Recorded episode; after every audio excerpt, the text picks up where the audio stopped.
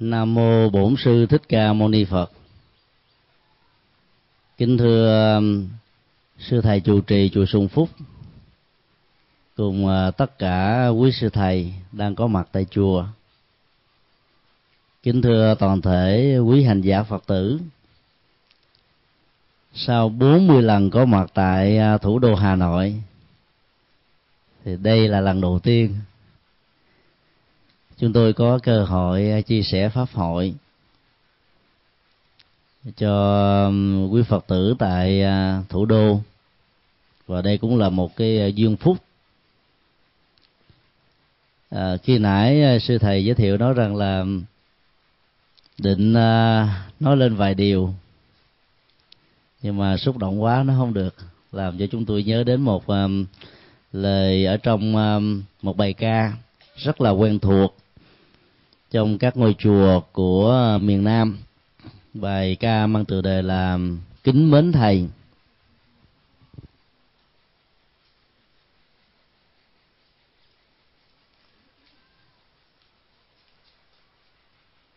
Phần đầu ờ, của bài ca đó đó, có những chữ như thế này. Hôm nay thầy về đây. Chúng con xin kính mừng thầy. Trong giờ phút vui này chúng con biết làm gì đây? Cái tâm trạng um, được nêu ra ở câu cuối cùng đó chúng tôi biết làm gì đây đó đó là tâm trạng. Không phải chỉ uh, riêng um, sư thầy vừa nêu mà thỉnh thoảng khi bản thân chúng tôi có dịp tiếp xúc cung thỉnh sư tôn đức đến chùa của mình để uh, giảng kinh thuyết pháp sinh hoạt các phật sự đó, thỉnh thoảng cũng rơi vào cái tình trạng lúng túng vì cái dòng cảm xúc hạnh phúc. Làm cho chúng ta đôi lúc trở nên bối rối. Đề tài hôm nay chúng tôi xin chia sẻ đó là mấy chùa. Mà nếu nói đủ hơn là mấy chùa che chở hồn dân tộc. Trích từ à, một bài thơ mang cùng tựa đề của hòa thượng thích mãn giác và nó đã đi vào trong à, nền văn hóa và văn học của à, đất nước Việt Nam trong mấy mươi năm trở lại đây. Khi à, trở về chùa đó thì chúng ta sẽ không có những cái cảm giác lúng túng như thế. Nếu so sánh với cái cảm giác hạnh phúc, dân trào lẫn lộn trong tâm thức của mình đối với một vị thầy vì à, ngôi chùa là một không gian tâm linh mà sự có mặt của chúng ta đó, ở trong à, cái vùng ảnh hưởng và tỏa của không gian tâm linh đó đó thì cõi lòng của mình sẽ được lắng dịu xuống nhẹ nhàng thoải mái tự tại thảnh thơi. Đây chính là lý do quan trọng mà tất cả các hành giả phật tử dù rất bận rộn với công ăn việc làm và sức ép của đời sống xã hội, đời sống gia đình, dành một thời gian quý báu về chùa vào ngày thứ bảy là ngày chủ nhật hoặc là ngày sâm, tùy theo phong tục văn hóa của từng vùng. Tính cái giá trị tâm linh cao và sâu sắc nhất của nhà chùa đó việc có mặt của chúng ta làm cho cõi lòng của mình trở nên bình an. Về nhà đó mình được tái tạo cái nguồn năng lượng mà đến lúc á, ở trong công an việc làm bị tiêu hao và đánh mất. Nguồn à, năng lượng tâm linh cũng giống như là cái bình à, ác ắc quy. Có nghĩa là nó có một cái sức chứa à, nhất định nào đó. Nếu như mình là sử dụng hết mà không nạp lại đó khi cần thiết chúng ta là không có để mà dùng. Còn cái nguồn năng lượng tâm linh ở trong bản chất tâm linh của à, phật tính mà mọi chúng sinh có được phật nói trong kinh à, pháp hoa và kinh điển đại thừa khác. Dĩ nhiên là khác hoàn toàn bởi vì các ngài đó đã đạt được một cái năng lượng mà không bao giờ có sự thay đổi nữa cái nguồn năng lượng đó trở thành là vô cùng tận như là biển cả. Sử dụng hoài vẫn không hết. Do đó cái nhu cầu à, sạc lại lần thứ hai thứ ba và cho đến cho lúc nào đủ cho chúng ta sử dụng trong đời sống á, thì mới tạm dừng. Chính vì thế mà việc à, đến chùa cần phải uh, lưu tâm về cái yếu tố cái nguồn uh, năng lượng tâm linh đó. Thì uh, cái giá trị thời gian mà mình đầu tư cho việc đi chùa đó nó thật sự là có ý nghĩa. Chúng tôi uh, xin um, chia ra có bốn hình thái ngôi chùa. Và theo cái khuynh hướng phân chia đó đó nó có bốn hình thái mục đích mà người đi chùa đó có thể à, chọn lấy cho mình. Ngôi chùa tín ngưỡng ngôi chùa văn hóa ngôi chùa từ thiện và ngôi chùa tâm linh. Có thể còn có rất nhiều loại hình khác. Nhưng uh, phần lớn đó, nó tập trung vào bốn mảng này đối với loại hình ngôi chùa tín ngưỡng đó, thì à, chúng ta thấy phần lớn quần chúng là dầu là phật tử thuần thành từ rất nhiều chục năm. Hay là những người mới bắt đầu có khuynh hướng tìm thấy được cái giá trị tâm linh của nhà phật trở về, thì hầu như chỉ mới dừng lại ở phong tục tập quán của dân gian vốn ảnh hưởng và chi phối một cách trực tiếp đến nền văn hóa tâm linh của nhà Phật. Các tín ngưỡng dân gian và tín ngưỡng quần chúng mà ở trong các chùa tín ngưỡng có đó nói một cách uh, nghiêm túc không phải là bản chất tâm linh của nhà Phật nếu chúng ta so sánh à, dòng tâm linh của nhà Phật như là một cội cây bồ đề thì tín ngưỡng dân gian đó giống như là các loại uh, cây tùm gửi. Sự bám víu của nó ở trên thân cây bồ đề nhiều chừng nào đó thì sức sống và mỹ quan của cây bồ đề bị giảm đi chừng đó. Trải qua cả ngàn năm đất nước Việt Nam bị ờ, chịu sự ảnh hưởng, chi phối một cách trực tiếp từ nền văn hóa của Trung Hoa, nơi mà đạo khổng và đạo lão đó trở thành như là thực phẩm tâm linh của dân tộc này. Thì các yếu tố văn hóa, dân gian của Trung Hoa đã ảnh hưởng và lan tỏa trong nền văn hóa của Phật giáo là điều khó có thể tránh khỏi bao nhiêu thế kỷ trôi qua rồi đó thì à, đôi lúc đó, cái không phải về Phật giáo, được xem như là của chính đạo Phật. Và do đó đó, quan sát một cây bồ đề có quá nhiều dây à, tùng gửi đã làm cho người ta mất cảm hứng đi.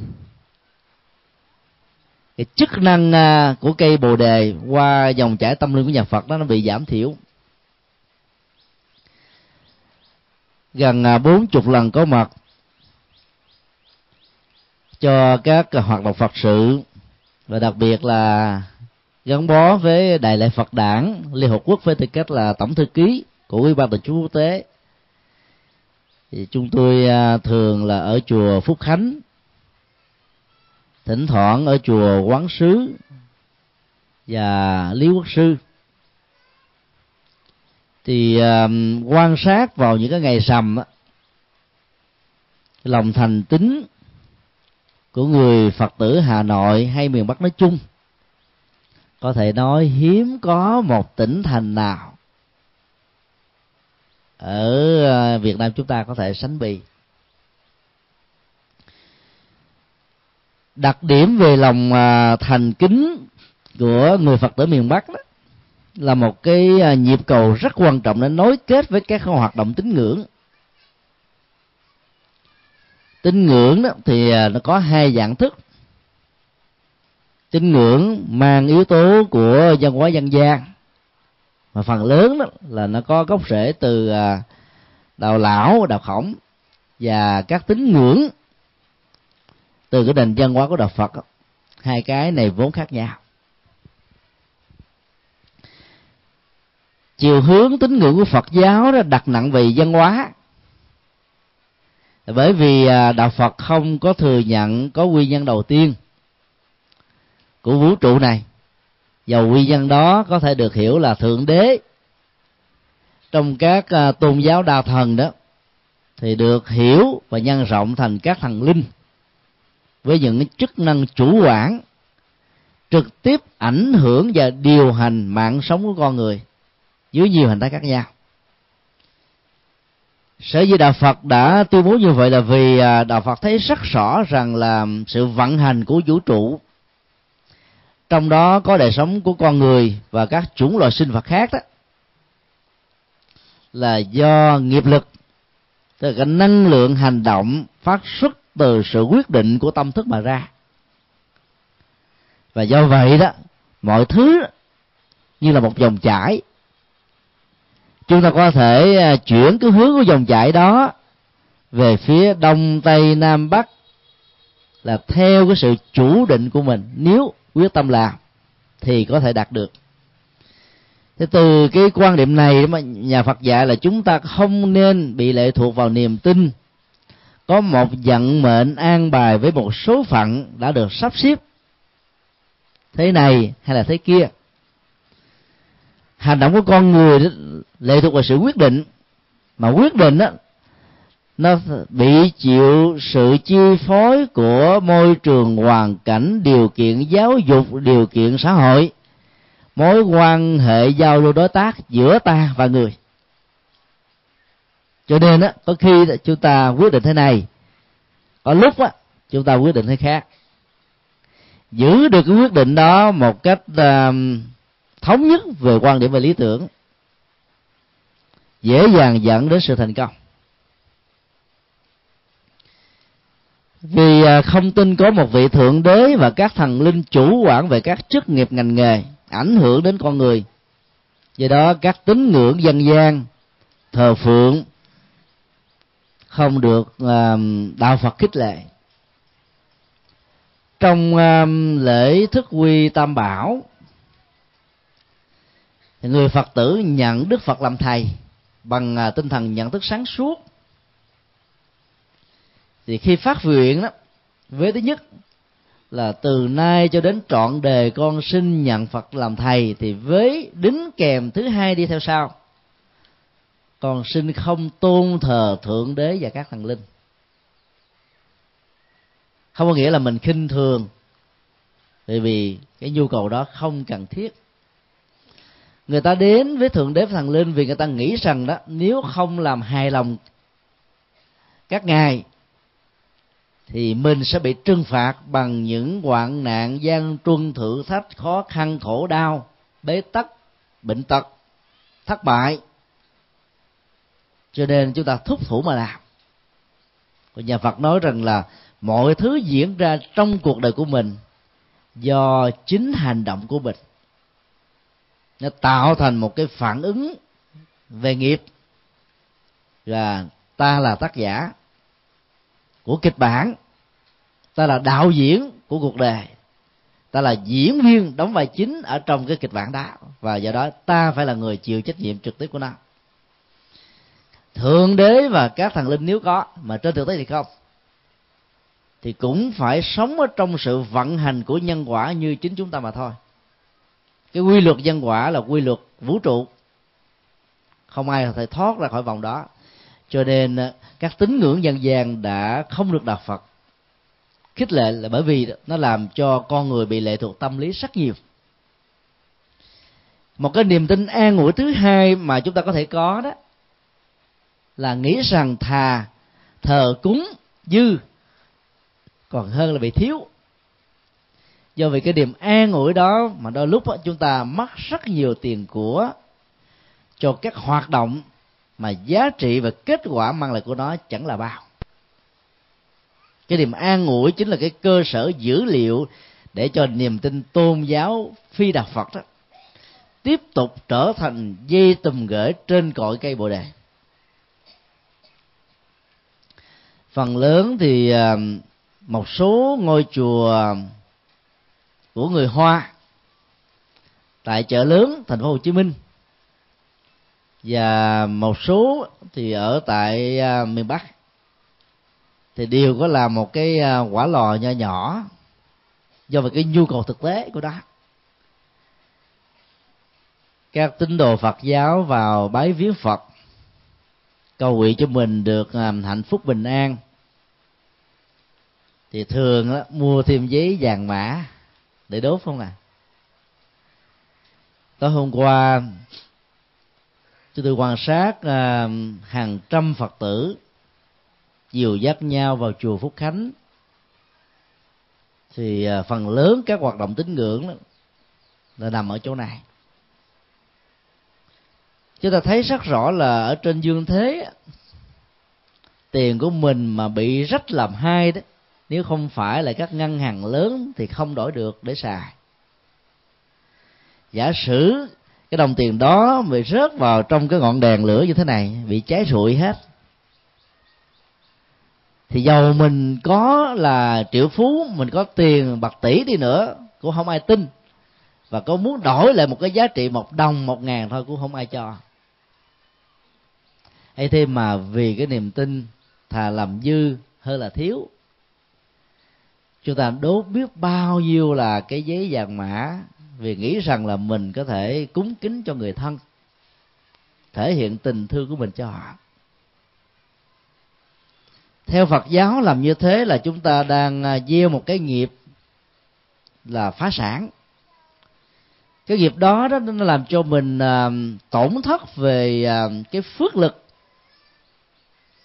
về tài sản, tài của ở hiện tại và trong tương lai chỉ vì chúng ta không hiểu được bản chất của vấn đề và sự thể hiện tình thương yêu của chúng ta dành cho những người thân đã trở thành người thiên cổ.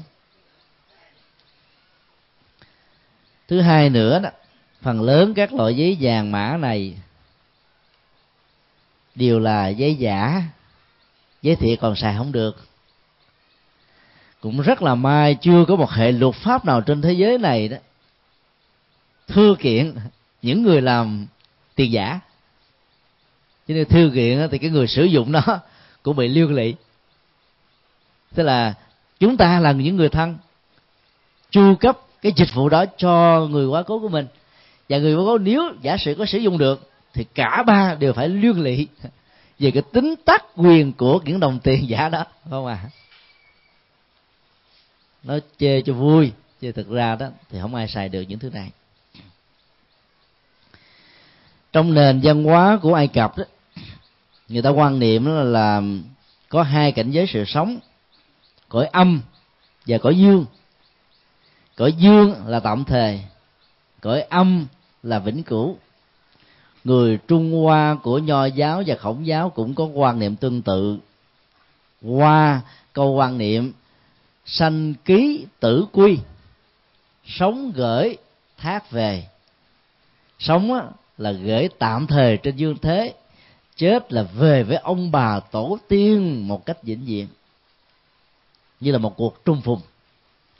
Từ cái quan niệm sai lầm đó đó, mà rất nhiều vị ờ, pha rao tức là vua của ai cập, cố gắng trong một suốt cái thời gian trị gì của mình thay gì lo cho bá tánh cơm no áo ấm, các hoạt động xã hội, đẩy cái quốc gia đó lên cao về phương diện đạo đức và phát triển một cách bền vững, thì họ lại đổ dùng hết tất cả nguồn tài nguyên của quốc gia, xây dựng các kim tự tháp quy nga trắng lệ mà trong đó, ngọc ngà châu báu đã được chôn cắt theo. Cái chết của một vị vua pha sao kéo theo cái chết của công tần mỹ nữ vương phi, những người được vua sủng ái khi còn sống. Đó là một cái quan niệm sai lầm kéo theo sự bất hạnh của những người khác. Vì nghĩ rằng dưới âm phủ là cõi vĩnh hằng và tiếp tục họ được sử dụng những thứ đó. Không biết có vay mượn hay là một cách tình cờ. Người trung hoa đã có một cải biên, một cách là khôn ngoan hơn. Thay vì chôn người thật, thay vì làm kim tự tháp, thì họ làm các người hình ôm nhà bằng giấy vàng mã.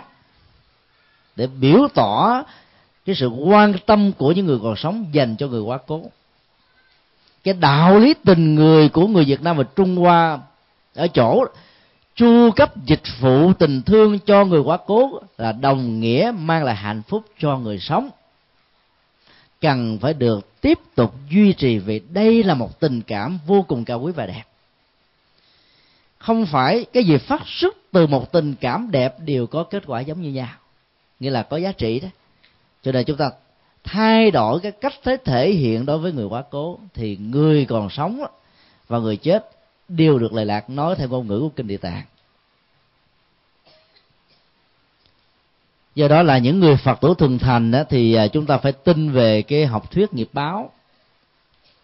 Mà ở trong cái mùa tết vừa qua hãng phim Sena phối hợp với diễn viên Diệt Trinh cho phổ biến và khởi chiếu một cách rộng rãi trong phần lớn các tỉnh thành tại các sạp chiếu phim nhựa, bộ phim duyên trần thoát tục.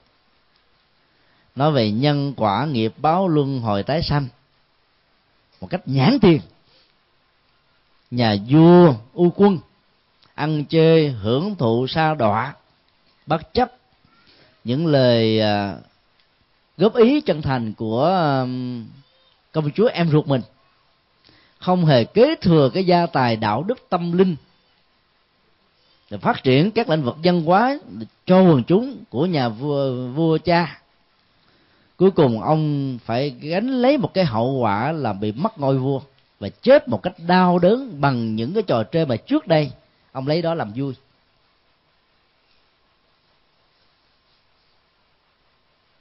Do vì tin vào nhân quả, luân hồi, nghiệp báo.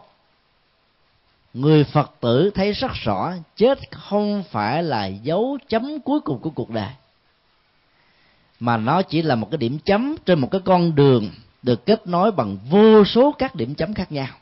Mỗi một điểm chấm là một đề. Giữa điểm chấm a và điểm chấm b, tức là đề một và đề hai, hay là giữa hai đề với nhau, nó có một khoảng không gian cái đó nó gọi là tiến trình tái sanh. Mà trong kinh trung bộ đó, đức phật nói rất rõ. Phải bao hàm ba yếu tố. Thứ nhất là có tinh cha trứng mẹ. Thứ hai đó là người mẹ phải trong giai đoạn có thể thụ thai. Và thứ ba là phải có tâm thức của một chúng sinh. Vừa quá cố ở một nơi nào đó, có nghiệp cảm tương thích với gia đình những với những cộng nghiệp. Để khi sanh ra trong gia đình đó đó nó có những cái mẫu số chung về gen di truyền về về cái cảnh huống của đời sống giống nhau. Đủ ba yếu tố này thì mới hình thành lên một mạng sống. Và cái tiến trình đi tìm kiếm cái nghiệp cảm tương thích để làm con cái trong một gia đình với cha mẹ của mình á rồi lúc đó, nó cần đến tính thời gian trong phật giáo nam tông đó thì nói rõ, cũng giống như là vũ trụ bao la này. Chúng ta cầm lên những hạt hay là cái hoa trong lòng bàn tay thảy lên, thì ngay cái tích tắc, các cái vật liệu được rơi khỏi lòng bàn tay, nó phải có chỗ để rơi. Rơi trên không, rơi ở trên bàn, rơi xuống mặt đất, là nó phải có. Cũng như thế, khi một con người qua đời thì trong vũ trụ bao la, có sự sống của con người ở nhiều hành tinh khác nhau, sẽ có một cái chỗ hứng lấy cái sự tái sinh của người đó. Nhưng mà chúng ta cũng thấy rất rõ là cái sự rơi đó thì mình thảy lên, có cái rơi trước, có cái rơi sau, chứ không bao giờ tất cả rơi cùng một lúc. Cho nên cái thời gian tái sinh của con người đó, nó cũng tùy theo đó. Người nhanh, người chậm, người tức thắt, người vừa vừa. Cái đó nó liên hệ đến nghiệp và thái độ tâm lý của người quá cố. Khi mình hiểu được như thế này đó thì mình thấy rất rõ là không hề có cái cõi âm. Với âm phủ tức là lòng đất. Mà chỉ có một sự chuyển đổi loại hình sự sống tùy theo phước hoặc là nghiệp mà con người tạo ra. Thì theo um, học thuyết nhân quả của nhà Phật, những người sống một đời sống đạo đức ở mức độ trung bình sau khi qua đời thì tiếp tục tái sanh làm con người. Còn cái nơi sanh là mỹ, pháp, đức, việt nam, lào, thái, campuchia. Châu âu, châu mỹ, châu phi, châu úc hay châu á là tùy theo nghiệp cảm và cái tâm thức cũng như nguyện vọng của mình mà nó có định đoạt cái địa điểm. Từ địa điểm của một quốc gia dẫn đến cái sự giới hạn là cái dùng miền làng xã gia đình. Mà sự có mặt của chúng ta sẽ phải ờ, được đặt ra đó nó lệ thuộc vào hoàn toàn là nghiệp. Cho nên đó, từ niềm tin đó chúng ta không nên sợ hãi rằng là ông bà tổ tiên người thân người thương của mình cần đến những cái giấy vàng mã này mà tiêu xài. Vì họ có đầm dưới đó đâu mà tiêu xài. Chỉ có thân thể vật lý mà cụ thể là xương của người thân của chúng ta còn lại ở cái nấm mồ dĩ nhiên đó, như chúng tôi vừa nói, có người tái sanh nhanh, có người tái sanh muộn là vì thái độ tâm lý buông hay là dính của họ mà ra. Có nhiều người cha, người mẹ tận tụy suốt cả cuộc đời cho con cháu, ngay cả ngủ mà vẫn không yên thân cái mối lo nó vẫn ám ảnh ngày và đêm, mong sao cho con cháu và gia đình mình được hạnh phúc và bình an. Cái chết diễn ra một cách hình lình làm cho họ không an tâm.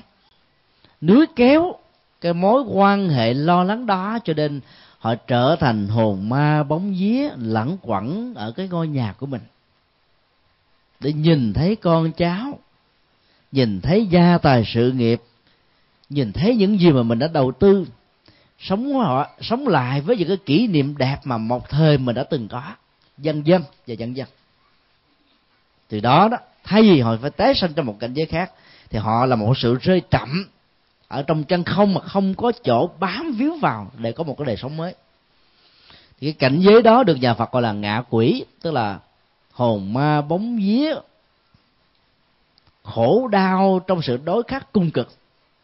Họ đối khác về cảm xúc đối khác về thẩm mỹ đối khác về vật thực đối khác về giác quan đối khác về quan hệ đối khác về đời sống cộng đồng đối khác về tình yêu đối khác về tất cả các mối quan hệ khác. Ngã là đối chính vì thế nếu chúng ta thương mà không đúng cách á, đốt giấy vàng mã mà nếu khi còn sống thân bằng người thân của chúng ta tin tưởng như thế họ sẽ tiếp tục tin tưởng khi họ quá cố họ nghĩ rằng là được người thân, người thương của mình chu cấp. Cho nên họ tiếp tục tồn tại với cảnh giới này như vậy. Từ thương mà chúng ta đầy đọa người thân của chúng ta trong cảnh giới ngạ quỷ là không nên. Như vậy là làm thế nào để à, mình nhổ lên cái dây tùm ghế trên thân cây bồ đề trong cái nền văn hóa tín ngưỡng của phật giáo? Công việc mà chúng ta phải làm là trong những ngày hoàng, cái linh cữu của người thân, hoặc là tại nhà, hoặc là một cái nhà hoàng tập thể, hoặc là cái nhà hoàng ở trong các chùa. Mà thường miền bắc này thì ít hiếm. Ở miền nam đó, một ngôi ngôi chùa lớn thì có nhà hoàng. Thì chúng ta phải lưu tâm là trong thời gian đó đó, thỉnh mời quý thầy đến thiếu pháp giảng kinh, thuyết linh, để giúp cho hương linh rũ bỏ cõi trần, tiếp nhận cái cảnh giới tái sanh phù hợp với nhân quả của mình đó là cái cách mà chúng ta thương người thân nhất. Và nếu như thân bằng quyến thuộc nào có điều kiện kinh tế hoặc là chúng ta thuyết phục người quá cố đó đó bằng cách là mình tâm niệm rằng thưa ba mẹ ông bà tùy theo có mối quan hệ gia đình. Các của cải do người đó làm ra không bao giờ mang theo. Được. Cho nên cho phép chúng tôi đại diện cho ông bà hay cha mẹ chia sẻ cái phần tài sản này bằng cách là làm từ thiện để hồi hướng công đức và phước báo. Thì họ mang được cái ngân hàng công đức này đi theo. Tái sanh ở bất cứ một cảnh giới nào họ vẫn sử dụng được nó. Còn không rũ bỏ đó thì sự chấp trước này sẽ làm cho họ lẳng quẩn ở ngay những cái mà do họ làm ra. Cho nên đó, khi tẩn liệm đừng bao giờ để ngọc ngà châu báu các kỷ niệm vật quý giá của người đó ở trong cái linh cũ càng để nhiều chừng nào thì người đó bị trở ngại chừng đó. Chúng ta chỉ cần để một cái lòng phái quy y tam bảo, một sâu chuỗi, một hình ảnh phật để nhắc nhở rằng họ là một người phật tử, cần phải rũ bỏ mọi sự chấp trước để cái áo tràng, áo lễ giúp cho họ nhớ về cõi tâm linh. Thì do đó họ sẽ phải thừa nhận cái chết diễn ra với họ trong thời điểm đó là một sự thật. Họ tự khai tử bằng nhận thức thì mới có thể tái sanh. Còn luyến tiếc không thừa nhận đó thì sẽ bị lẳng quẩn ở trong cảnh giới ngạ quỷ. Nếu ai muốn cúng dường trai tăng á, thì nên cúng ở trong lúc thời gian hoàng có nhiều người có thói quen đến tuần lễ thứ bảy mới cúng. Nhiều hương linh đã đi tái sanh rồi, còn đó đâu mà chứng kiến. Làm càng sớm càng tốt. Ở miền à, trung của đất nước Việt Nam vẫn còn được giữ cái phong tục tốt là thuyết linh. Thỉnh mời quý thầy đến, mời hết tất cả họ tộc làng sớm về để nghe thuyết giảng. Thuyết linh là một nghệ thuật chơi chữ, rất hay nói cho hương linh. Mà trên thực tế đó, những người thân, những người làng sớm những người đến để chia sẻ nó khổ niềm đau đối với gia đình cũng được hưởng ké. Như vậy đó là trong cái cơ hội này để chúng ta được nghe lời pháp, đúc tỉa được ở trong nhà phật những cái chất liệu, triết lý tâm linh để mà sống, mà hành trì. Ở trong nội dung của thuyết linh đó nó gồm có ba nội dung căn bản. Thứ nhất là làm sao để giúp cho hương linh nhận ra được rằng là thân thể bao gồm đất, nước, gió, lửa. Cộng với cái cõi tâm đó, gồm có cảm xúc, nhận thức, tâm tư và tri giác. Đều không phải là của tôi, và do đó không nên để cái tôi này bị lệ thuộc vào chúng. Các hương linh cần phải thực tập như thế mới có thể rũ bỏ được. Điều thứ hai là phải nhận thức cái nguyên lý vô thường năm tháng ngày giờ, tai nạn hay là do bệnh tật mà chết diễn ra với mình là một sự thật. Và do đó tôi không còn là một người sống nữa. Phải thừa nhận như thế thì mới có thể ra đi. Cái thứ ba là tình cảm thân quyến giữa người sống và kẻ chết phải được chuyển hóa, nhất là về phương diện cảm xúc. Nếu như lúc đó chúng ta quyến luyến đến độ đó, chúng ta để cho những giọt nước mắt của mình rồi nhỏ trên đôi má với những nỗi khổ và niềm đau. Và dĩ nhiên đối diện trước sanh ly tử biệt, không ai có thể vượt qua được cái đó. Ảnh hưởng một cách quá nhiều đến đời sống. Có nhiều người quên năng bỏ ngủ, tự vận. Thì cái người quá cố đó đó cảm nhận được một cách sâu sắc tình cảm dành cho họ, thì họ rất khó ra đi. Chúng ta phải chuyển hóa cảm xúc để giúp cho hương linh cũng cùng làm việc đó là người còn sống đó, thì mình nó có một cái phương tiện thuận lợi hơn. Là mình nói với người a người b người c vì cái nỗi đau mất mát của mình từ đó là mình cảm thấy nó nhẹ nhõm cõi tâm. Còn hương linh á chết rồi đó họ không còn cái miệng để nói. Họ không còn người để lắng nghe được họ. Họ nói trong cõi tâm của họ bằng sự độc thoại. Cho nên á họ không bị vướng víu bởi cái không gian vật lý và do vậy, cảm nhận trực tiếp từ cõi tâm của chúng ta với những cái tần số tâm thức phủ trùm trong vũ trụ này một cách rất là trực tiếp và nhanh chóng. Cho nên cái xúc cảm của chúng ta gây xúc cảm ở họ. Thì do đó, nếu không biết cách thể hiện thì cả hai cùng bị vướng víu trong khổ đau.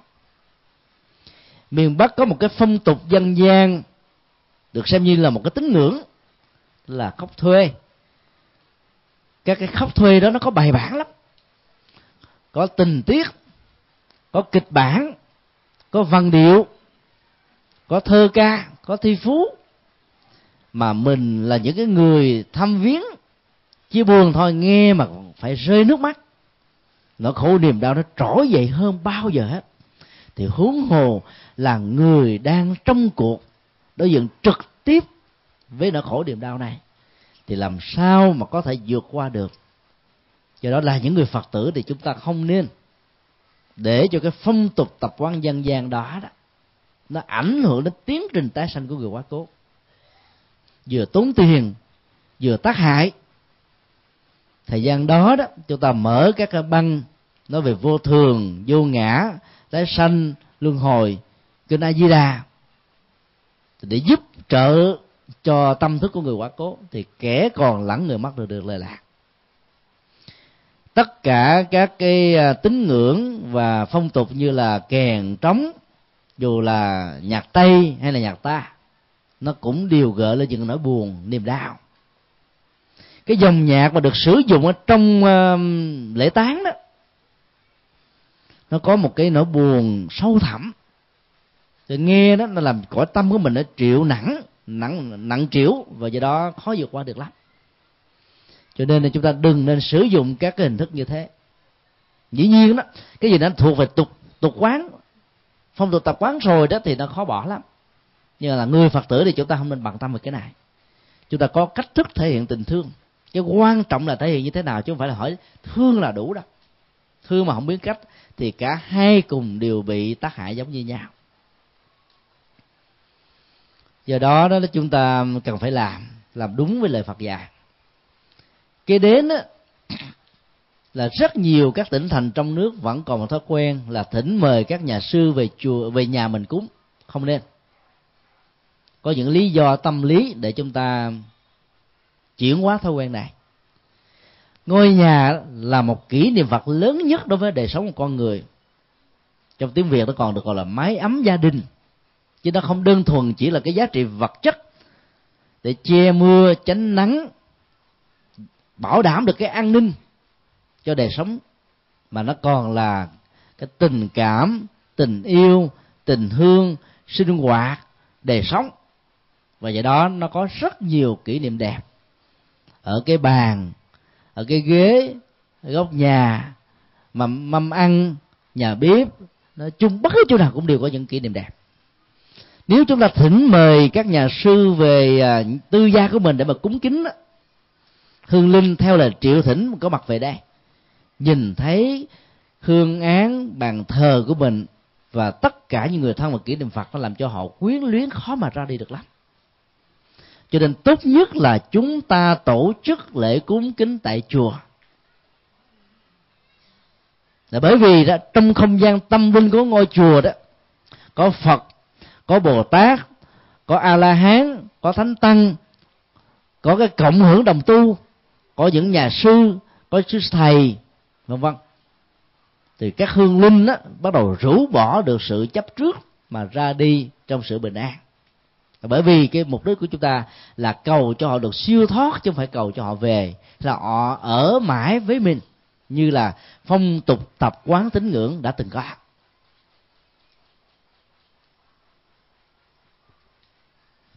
Và cũng tương tự như thế vào những ngày lễ dỗ hay là ngày ba mươi rước ông bà chúng ta không nên rước nữa.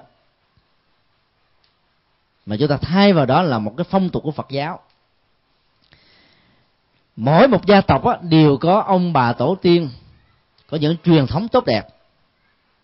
Chúng ta cử một người đại diện trong gia tộc viết về cái gia tộc của mình ví dụ cái ngày đó, chúng ta nhấn mạnh về ông cố hay là bà cố, ông nội hay bà nội.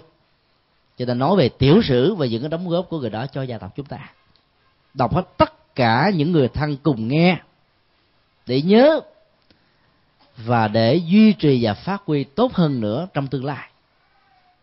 Cái cách thức như thế là báo đáp hiếu thảo một cách thực tế và có ý nghĩa chúng ta không cần phải thỉnh mời ông bà tổ tiên chúng ta về.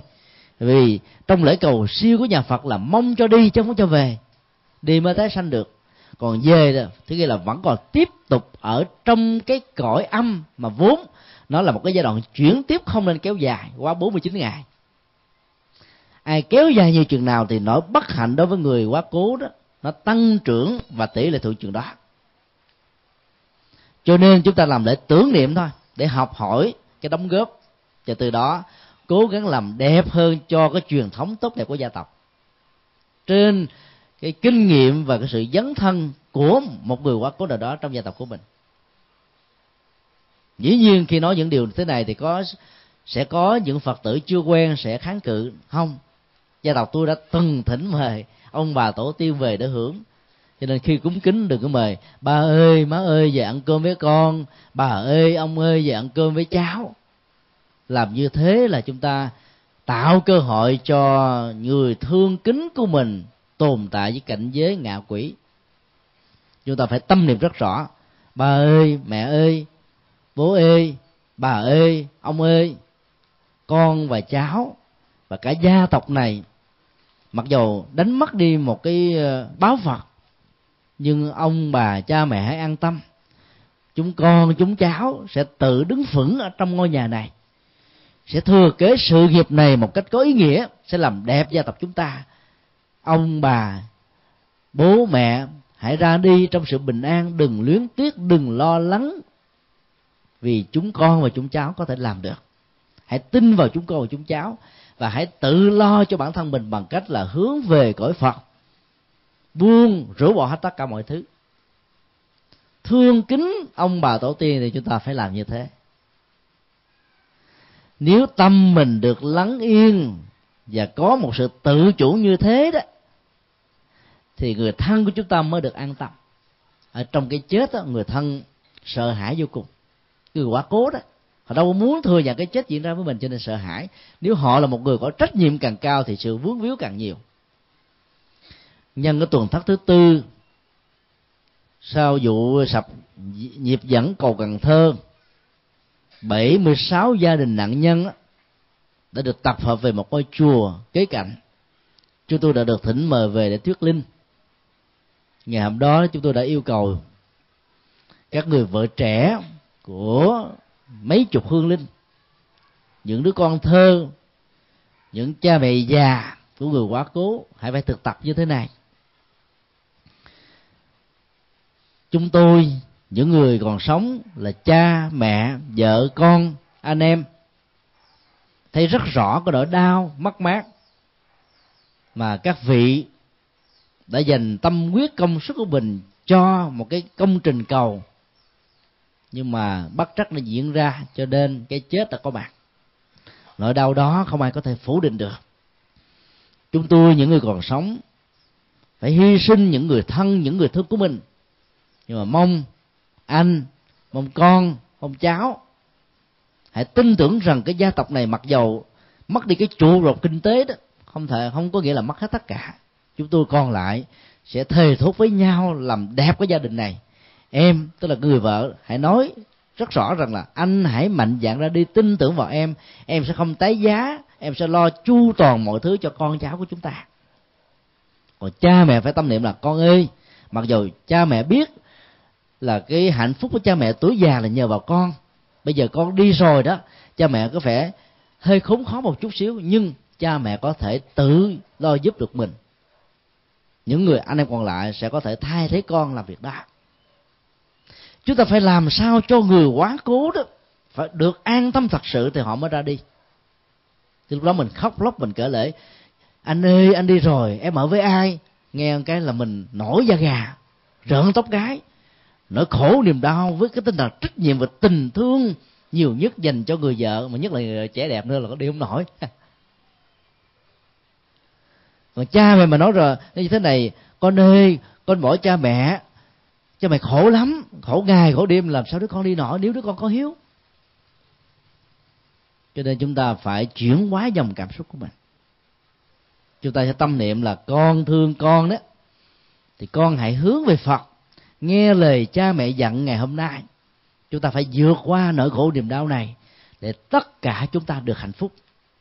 Đó là cách con thương cha thương mẹ và đó cũng là cách cha mẹ thương con. Cho nên phải tâm niệm như thế thì chúng ta mới vượt qua được những cái phong tục tập quán, vốn được xem là những gây tung nghễ trên cõi cái bồ đề. Như vậy là khi chúng ta có mặt trong một cái ngôi chùa mà chúng tôi tạm gọi là ngôi chùa tín ngưỡng đó đừng để cho những tín ngưỡng phi phật giáo làm ảnh hưởng đến cái niềm tin chân chính của nhà phật. Cái này nó khó lắm. Bởi vì cái gì mà nó đi vào trong tâm khảm của con người như là một cái nghiệp cộng đồng, mà nhà phật tự gọi là cộng nghiệp đó, thì nó phải tốn đến vài trăm năm, vài chục năm với những nỗ lực tập thể, có ý thức, có định hướng, thì chúng ta mới có thể vượt qua được rất nhiều người thân của chúng ta thế mà. Khi được mình thuyết phục, chưa chắc tin đâu. Cúng kính toàn là đồ mặn thì không nên, là bởi vì người chết có ăn được đâu. Chỉ ăn bằng cái cái cảm thức. Mà cúng bằng đồ mặn, chúng ta gieo một cái nghiệp sát. Phước chưa thấy, một cái nghiệp ảnh hưởng về tuổi thọ mạng sống đã được gieo. Cái quả xấu nó đến với chúng ta cho nên đó, trong cúng kính đó, chúng ta phải cúng chính yếu là lời kinh tiếng pháp để cho hương linh đó, tiếp thụ. Nhờ đó họ mới được siêu sanh thoát hóa. Còn mọi cúng kính đó chỉ là sự tượng trưng. Có nhiều người thương cha thương mẹ quá. Khi còn sống cha thường uống ờ, rượu van bia hơi. Thì cúng mình cũng bài rượu vang bia hơi mẹ bà của mình ăn trầu thì cúng để dĩ trầu dĩ cao là món ruột. Nhìn thấy những cái điều đó dễ gợi lại những cái ờ, cảm xúc hưởng thụ trong lúc mình còn sống cho nên khó đi lắm. Cho là cũng đồ chay thể hiện tâm lòng là đủ nè. Cho nên đó, là các phong tục tập quán tín ngưỡng không phải đạo phật mạnh dạng không nên tiếp tục làm nữa ngôi chùa thứ hai là ngôi chùa văn hóa. Nó vượt lên trên ờ, các cái giới hạn của ảnh hưởng ờ, tín ngưỡng dân gian. Mấy chùa che chở hồn dân tộc. Ngày xưa đó, thì ngôi chùa cũng là cái trung tâm văn hóa nơi sinh hoạt cộng đồng. Môi trường giáo dục, các sinh hoạt để nuôi dưỡng đạo đức và các giá trị tích cực khác của con người. Rất may mắn là miền bắc vẫn còn giữ được cái truyền thống tốt đẹp này. Miền trung đó đã giảm thiểu đi vài mươi phần trăm còn miền nam gần như nó còn lại rất ít. Cho nên đó, chúng ta cần phải um, sử dụng và biến cái nền văn hóa của phật giáo đó nó trở thành là một cái nhu yếu phẩm của đời sống tinh thần của mình con người chúng ta ai cũng có cái nhu cầu về một cái điểm quy hướng và nương tựa. Cha mẹ ở tuổi già, an ủi và hạnh phúc là các đứa con hiếu thảo. Là trẻ thơ và con thảo đấy, thì điểm nương tựa trước lúc mà mình có ờ, gia thất và hôn nhân là cha mẹ và ông bà. Vợ nương tựa vào chồng chồng nương tựa vào vợ ngoài cái nương tựa về tình cảm ruột thịt tăng thương, chúng ta còn có những cái nhu cầu nương tựa vào địa vị xã hội, vị thế, gia tài, sự nghiệp và nhiều thứ khác nữa. Mỗi người nó có một cái điểm quy hướng và tựa khác nhau. Tất cả những cái đó đó, nó chỉ là nương tựa vật chất và nương tựa cảm xúc thôi. Mà cũng chẳng có cái nương tựa vật chất và cảm xúc nào nó bền bỉ với chúng ta. Đôi lúc đó, nó làm cho mình bị khủng hoảng và cũng chưa chắc là cái điểm nương tựa mà mình muốn đủ chu cấp các cái dịch vụ để mang lại cái hạnh phúc ở trong cái nhu cầu của sự nương tựa này. Có nhiều vợ chồng á đồng sàng dị mộng cho nên á, nương tựa vào như là một sự đi đọt cảm xúc hành hạ thân xác lẫn nhau. Có nhiều đứa con không hiếu kính với cha mẹ làm cho cha mẹ phải sầu đau ngày và đêm sống không tuân thủ luật pháp xã hội trở thành những kẻ hư đốn thì làm cho cha mẹ cả một cuộc đời buồn, đau, khôn nguôi. Các cái nhu cầu dương tự như thế nó nó cần thiết nhưng mà nó chưa đảm bảo lắm. Theo bây giờ Phật dạy chúng ta là nó cần phải có nhu cầu đương tựa tâm linh. Tức là chúng ta nhận Phật làm thầy, nhận lời dạy của Phật làm thầy, nhận những vị xuất gia chân chính làm thầy. Thì ba cái nhu cầu nương tựa này nó làm cho mình có một cái um, cái chỗ để bình an cái sinh hoạt văn hóa trong một ngôi chùa đó nó xoay quanh ba cái trọng tâm đó. Chúng ta đến chùa mà nếu chỉ có cái thiện cảm với nhà sư chủ trì không đó khó bền lắm. Bởi vì đầu tiên đó, nó tạo ra một cái vùng ảnh hưởng thần tượng cá nhân và xem vị sư đó như là vị phật. Hay là xem sư thầy đó như là bồ tát quan thế âm. Rồi sau này nghe những lời đồn đãi hoặc có thể ờ, thấy một cái biểu hiện nào đó mà mình không thích. Cái cõi thần tượng nó bị sụp đổ hoàn toàn từ đó. Chúng ta vẫy tay chào với đức phật là một sự tổn thất. Chúng ta đến với đạo phật là chúng ta thấy rõ các cái sinh hoạt văn hóa của nhà phật thông qua sự hướng dẫn của các nhà sư đó, nó có ý nghĩa và có giá trị cho mình. Vừa mới đến chùa Sùng Phúc một sư thầy đang hướng dẫn tất cả các hành giả tại đây ca những cái điệu ca dân gian của miền Bắc. Rất hay. Đó là một cái sinh hoạt văn hóa. Chúng ta cần phải có nhiều sinh hoạt văn hóa như thế hơn nữa. Không chỉ vào ngày rằm, ngày mùng một, ở các chùa miền Bắc. Ở trong Nam đó, cái sinh hoạt của quần chúng đến chùa là mỗi ngày, chứ không phải chỉ có nửa tháng một lần. Một ngày như thế thì có bốn thầy kinh. Sáng là bốn giờ khuya chẳng hạn như chùa ẩn quang ba bốn trăm phật tử về tụng kinh. Mỗi ngày dưới sự hướng dẫn của hòa thượng thích trí quảng nhiều ngôi chùa khác cũng như thế. Quanh năm suốt tháng chứ không phải chỉ có một hai ngày. Người ta phải đi từ ba giờ khuya đến ngồi chờ ở ngoài cổng chùa trong sương lạnh để đợi chợ mở, mở cửa vào lúc 4 giờ sáng. Vào tụng kinh xong rồi về mới đi làm. Mà chưa bao giờ nó có số lượng nó dưới 300 người những ngày lễ lớn rằm mùng một nó lên đến năm bảy trăm. Mười giờ rưỡi sáng ở các chùa đó cũng có một thời khóa. Bốn giờ chiều có một thời khóa. Bảy giờ tối có một thời khóa. Rất nhiều người phật tử đó đã phải à, tận dụng thời gian. Tới ngôi chùa đã có thời khóa vào buổi chiều lúc 6 giờ. Sau đó, đó qua một ngôi chùa khác có thời khóa 7 giờ lần thứ hai. Họ tận dụng để mà có những cái sinh hoạt văn hóa tại chùa dĩ nhiên là cái đời sống xã hội và nhất là những um, thành phố lớn như là hà nội cái nhu cầu về thời gian nó bây giờ nó trở thành như là vàng bạc. Chứ không có nhiều thời gian như thế. Nhưng mà ít xa đó mình phải dành cho cái đời sống tâm linh với những cái sinh hoạt văn hóa. Để ngoài những cái căng thẳng kia đó chúng ta có một sự thay thế. Đó là nghệ thuật để chuyển hóa đó. Nếu ở nhà tối ngày đối diện với bốn bức tường hay là bận bịu với công việc làm ăn buôn bán từ đầu sáng cho đến chí tối đầu của mình nó nặng trĩu mỏi mệt lắm. Thay đổi cái không gian từ ngôi nhà từ công sở trở thành một ngôi chùa.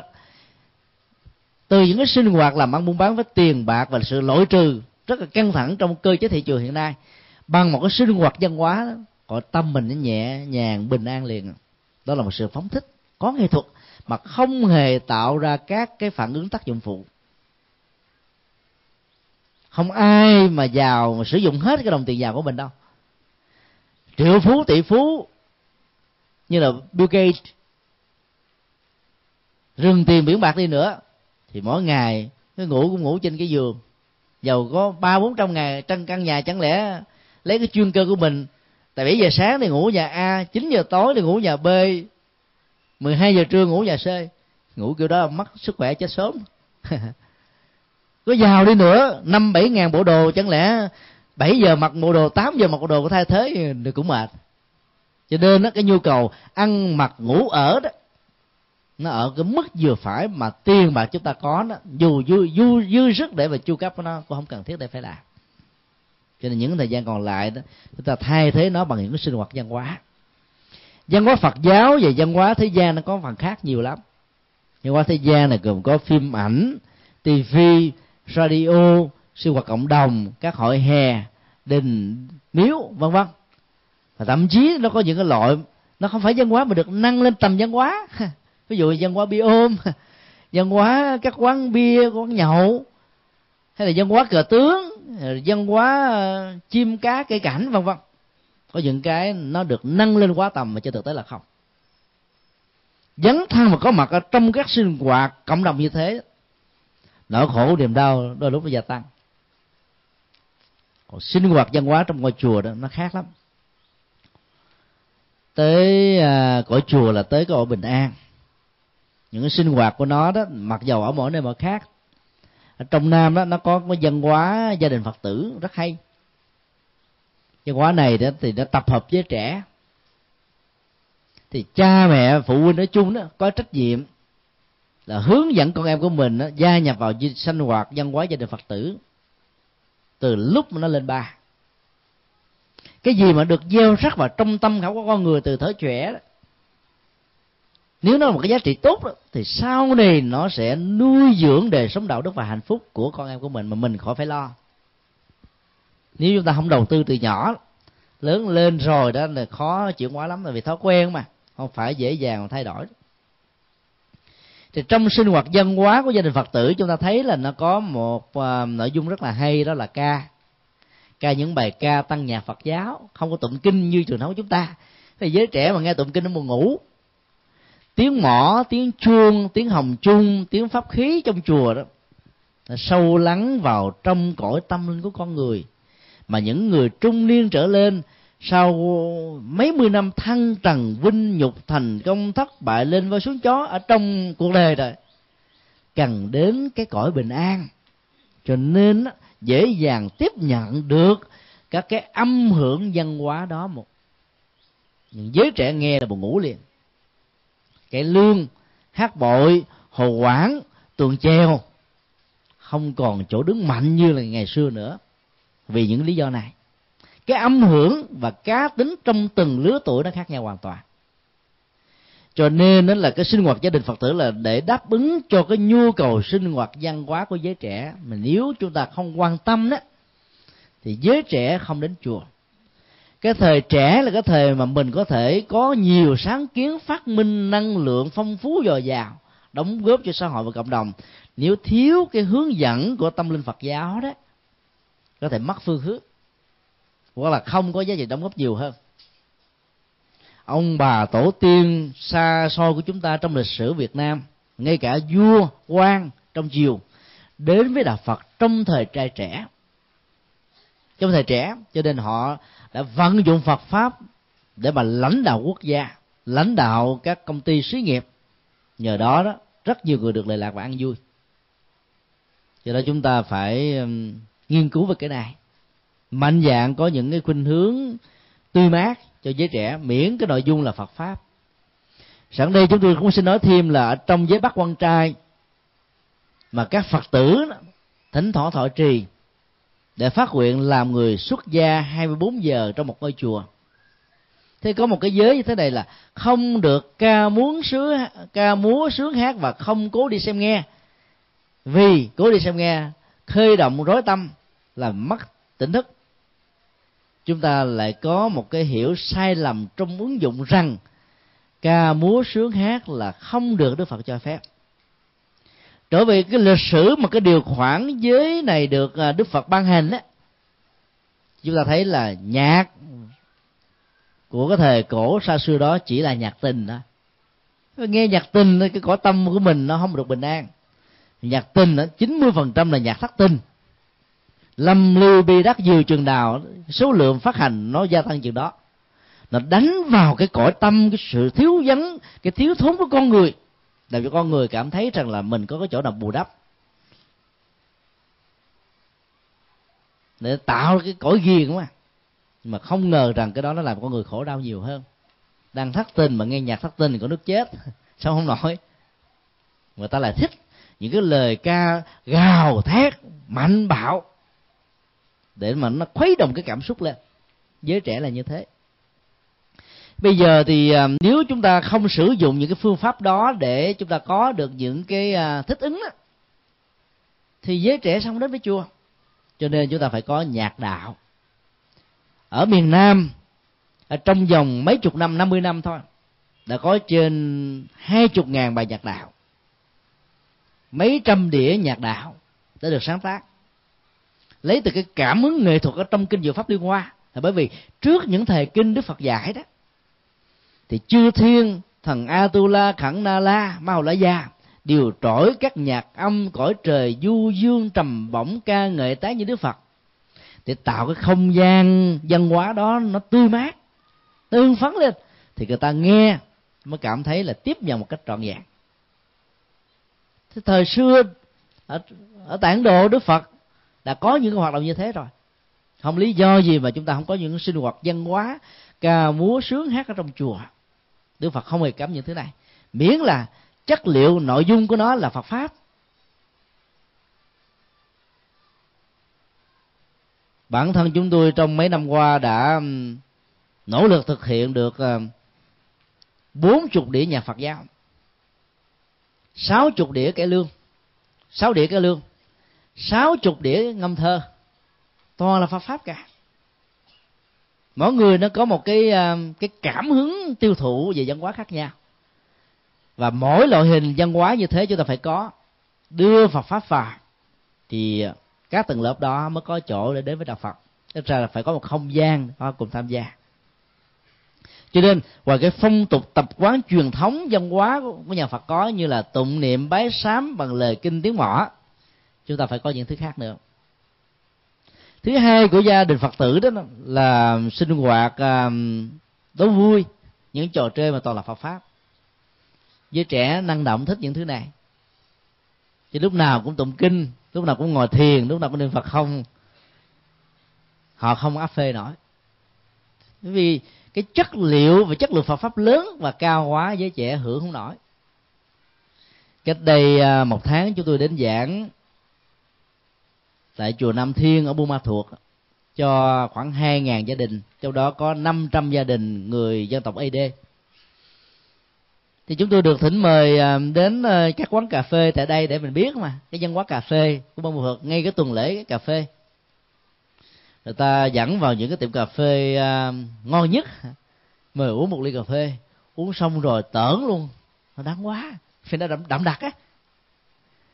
Trong sài gòn thì phải uống cà phê cà phê nhạt pha nước đá nữa. Cái chất lượng ở trong đó nó chẳng là bao mà cái tâm thức của người thưởng thức nó nằm ở chỗ này. Mình thưởng thức một cái chất lượng nó cao quá thì mình sợ luôn mà không dám hưởng nữa. Cũng như thế thôi chúng tôi mới suy nghĩ rằng là ở trong chùa cũng vậy cái tâm linh văn hóa của nhà phật nó cao, sâu sắc quá. Minh triết của nhà phật nó lớn quá. Mình cung ứng cái đó bằng nhiệt quyết của mình cho giới trẻ mà trên nhu cầu thực tế nó chỉ có 10% của cái đó thôi. Nó không tới lần thứ hai. Cho nên mình phải hạ cái chất lượng của cái sản phẩm văn hóa nhà Phật mình cung ứng cho họ như là những dịch vụ đấy. Thì họ mới có thể tiếp nhận một cách dễ dàng. Thì nói như thế là chúng tôi rất mong quý Phật tử ờ, tuổi trung niên trở lên á, hoan hỷ và có một cái nhìn mới. Mà thực ra cũng chẳng mới gì vì ngày xưa đức phật ta đã từng làm như vậy. Cho những cái giới trẻ với những cái sinh hoạt cộng đồng ở trong chùa, khi các nhà sư, khi các sư thầy trụ trì đó, đưa các loại hình sinh hoạt văn hóa mới này vào, mà ở tại miền nam đó hoạt động rất mạnh. Các ngôi chùa đó, có gia đình phật tử trung bình là từ 100 cho đến 500 con em phật tử trẻ đến sinh hoạt vào ngày chủ nhật. Được học giáo lý, được nghe giảng khoảng chừng 15 phút, được ca những cái bài sám về Phật pháp. Và do đó nó trở thành một con người hiếu kính. Với cha mẹ ông bà tổ tiên thì có gì đâu mà mình không à, khích lệ phải không ạ? À? cái thứ ba là đi cắm trại. Là chúng ta biến cái nơi cắm trại trở thành một ngôi chùa di động một cái văn hóa di động ở trong chùa thì không phải chùa nào cũng may mắn như là miền bắc có được một cái không gian lớn như thế này để sinh hoạt. Các ngôi chùa trong sài gòn đôi lúc chỉ có vài chục mét vuông, hai ba tầng. Cái không gian sinh hoạt văn hóa nó chặt chội lắm. Cho nên đó là mình phải biến cái ngôi chùa trở thành di động. Biến cái công viên trở thành một ngôi chùa.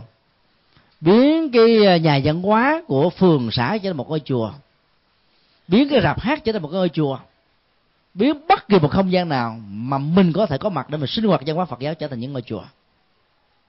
Khi như thế đó, thì đạo Phật có thể sang rộng ở mọi nơi mọi chốt chỉ có chùa là một trung tâm văn hóa không thì chưa đủ. Trong cái bối cảnh xã hội chúng ta thấy là giới trẻ nó đến những cái chỗ văn hóa công viên nhiều. Cho nên đó, nếu mình có những vai trò mình gắn hình tượng Phật ở những công viên lên mình có thể tổ chức những cái triển lãm về nghệ thuật thư pháp, về thơ thiền, về à, các phật ngôn, về những cái loại thức nghệ thuật khác. Thế như vậy là chúng ta đang à, làm một cái công tác là truyền bá văn hóa phật giáo. Cái này chỉ cần chúng ta có tấm lòng là có thể làm được mà không cần phải có tiền. Như vậy là cái ngôi chùa văn hóa đó là một cái à, nhu cầu tinh thần rất là quan trọng. Thiếu nó đó, thì chỉ có những người đến, lớn tuổi mới đến chùa. Còn những người trẻ tuổi nghĩ rằng mình không có không gian, không có chỗ để cùng dự phần sinh hoạt. Mà nếu có chăng nữa, thắp hương, bái giếng là hết. Đó là một sự vô cùng uổng và tổn thất. Ở tại miền nam đó thì à, nó có à, rất nhiều giảng đường. Giảng đường chia làm hai loại thứ nhất là giảng thứ hai là dạy. Giảng thì rơi vào ngày chủ nhật. Dạy đó thì rơi vào các ngày hành chánh.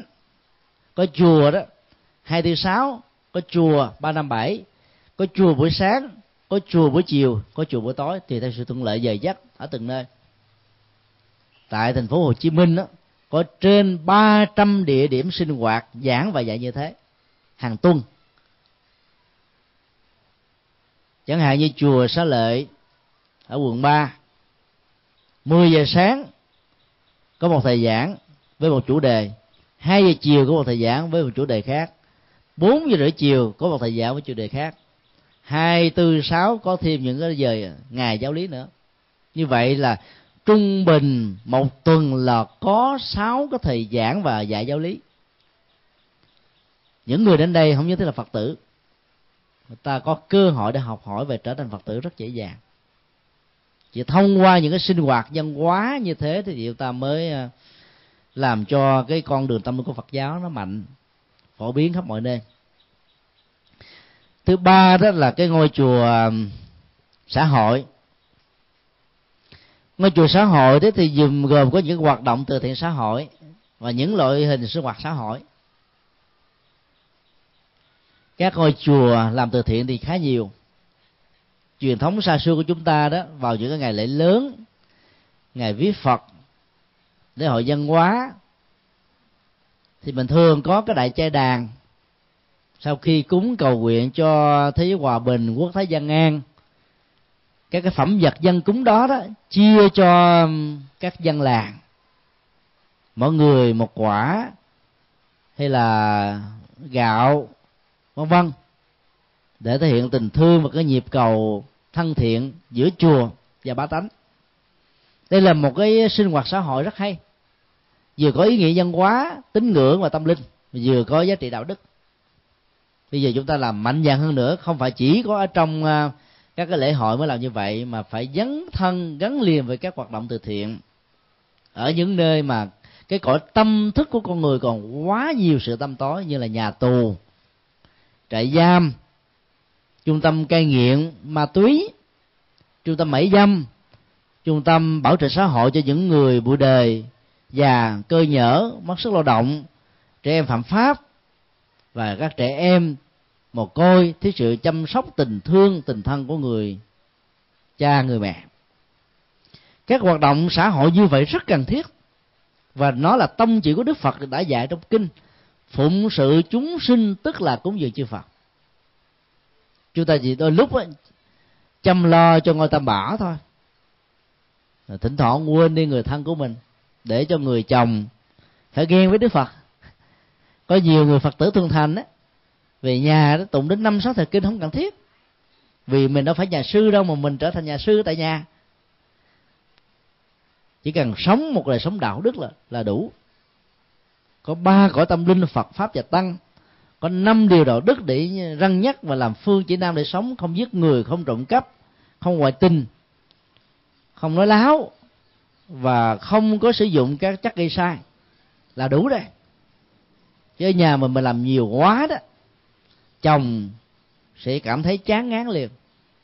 Bởi vì cái nhà trở thành cái chùa, rồi ông thấy rằng là tới từ lúc mà vợ của tôi đi chùa tôi không còn kg nào hết trơn. Họ ghen với phật, ganh với phật, ghét phật, mặc cả phật thành kiến với phật. Rồi vậy đó đó, khó có thể tán đồng cho chúng ta đi chùa. Làm sao đó, trong cái sinh hoạt xã hội đó, kể từ khi đi chùa rồi, về nhà chúng ta làm cho ông hạnh phúc nhiều hơn, chăm lo hạnh phúc của gia đình nhiều hơn.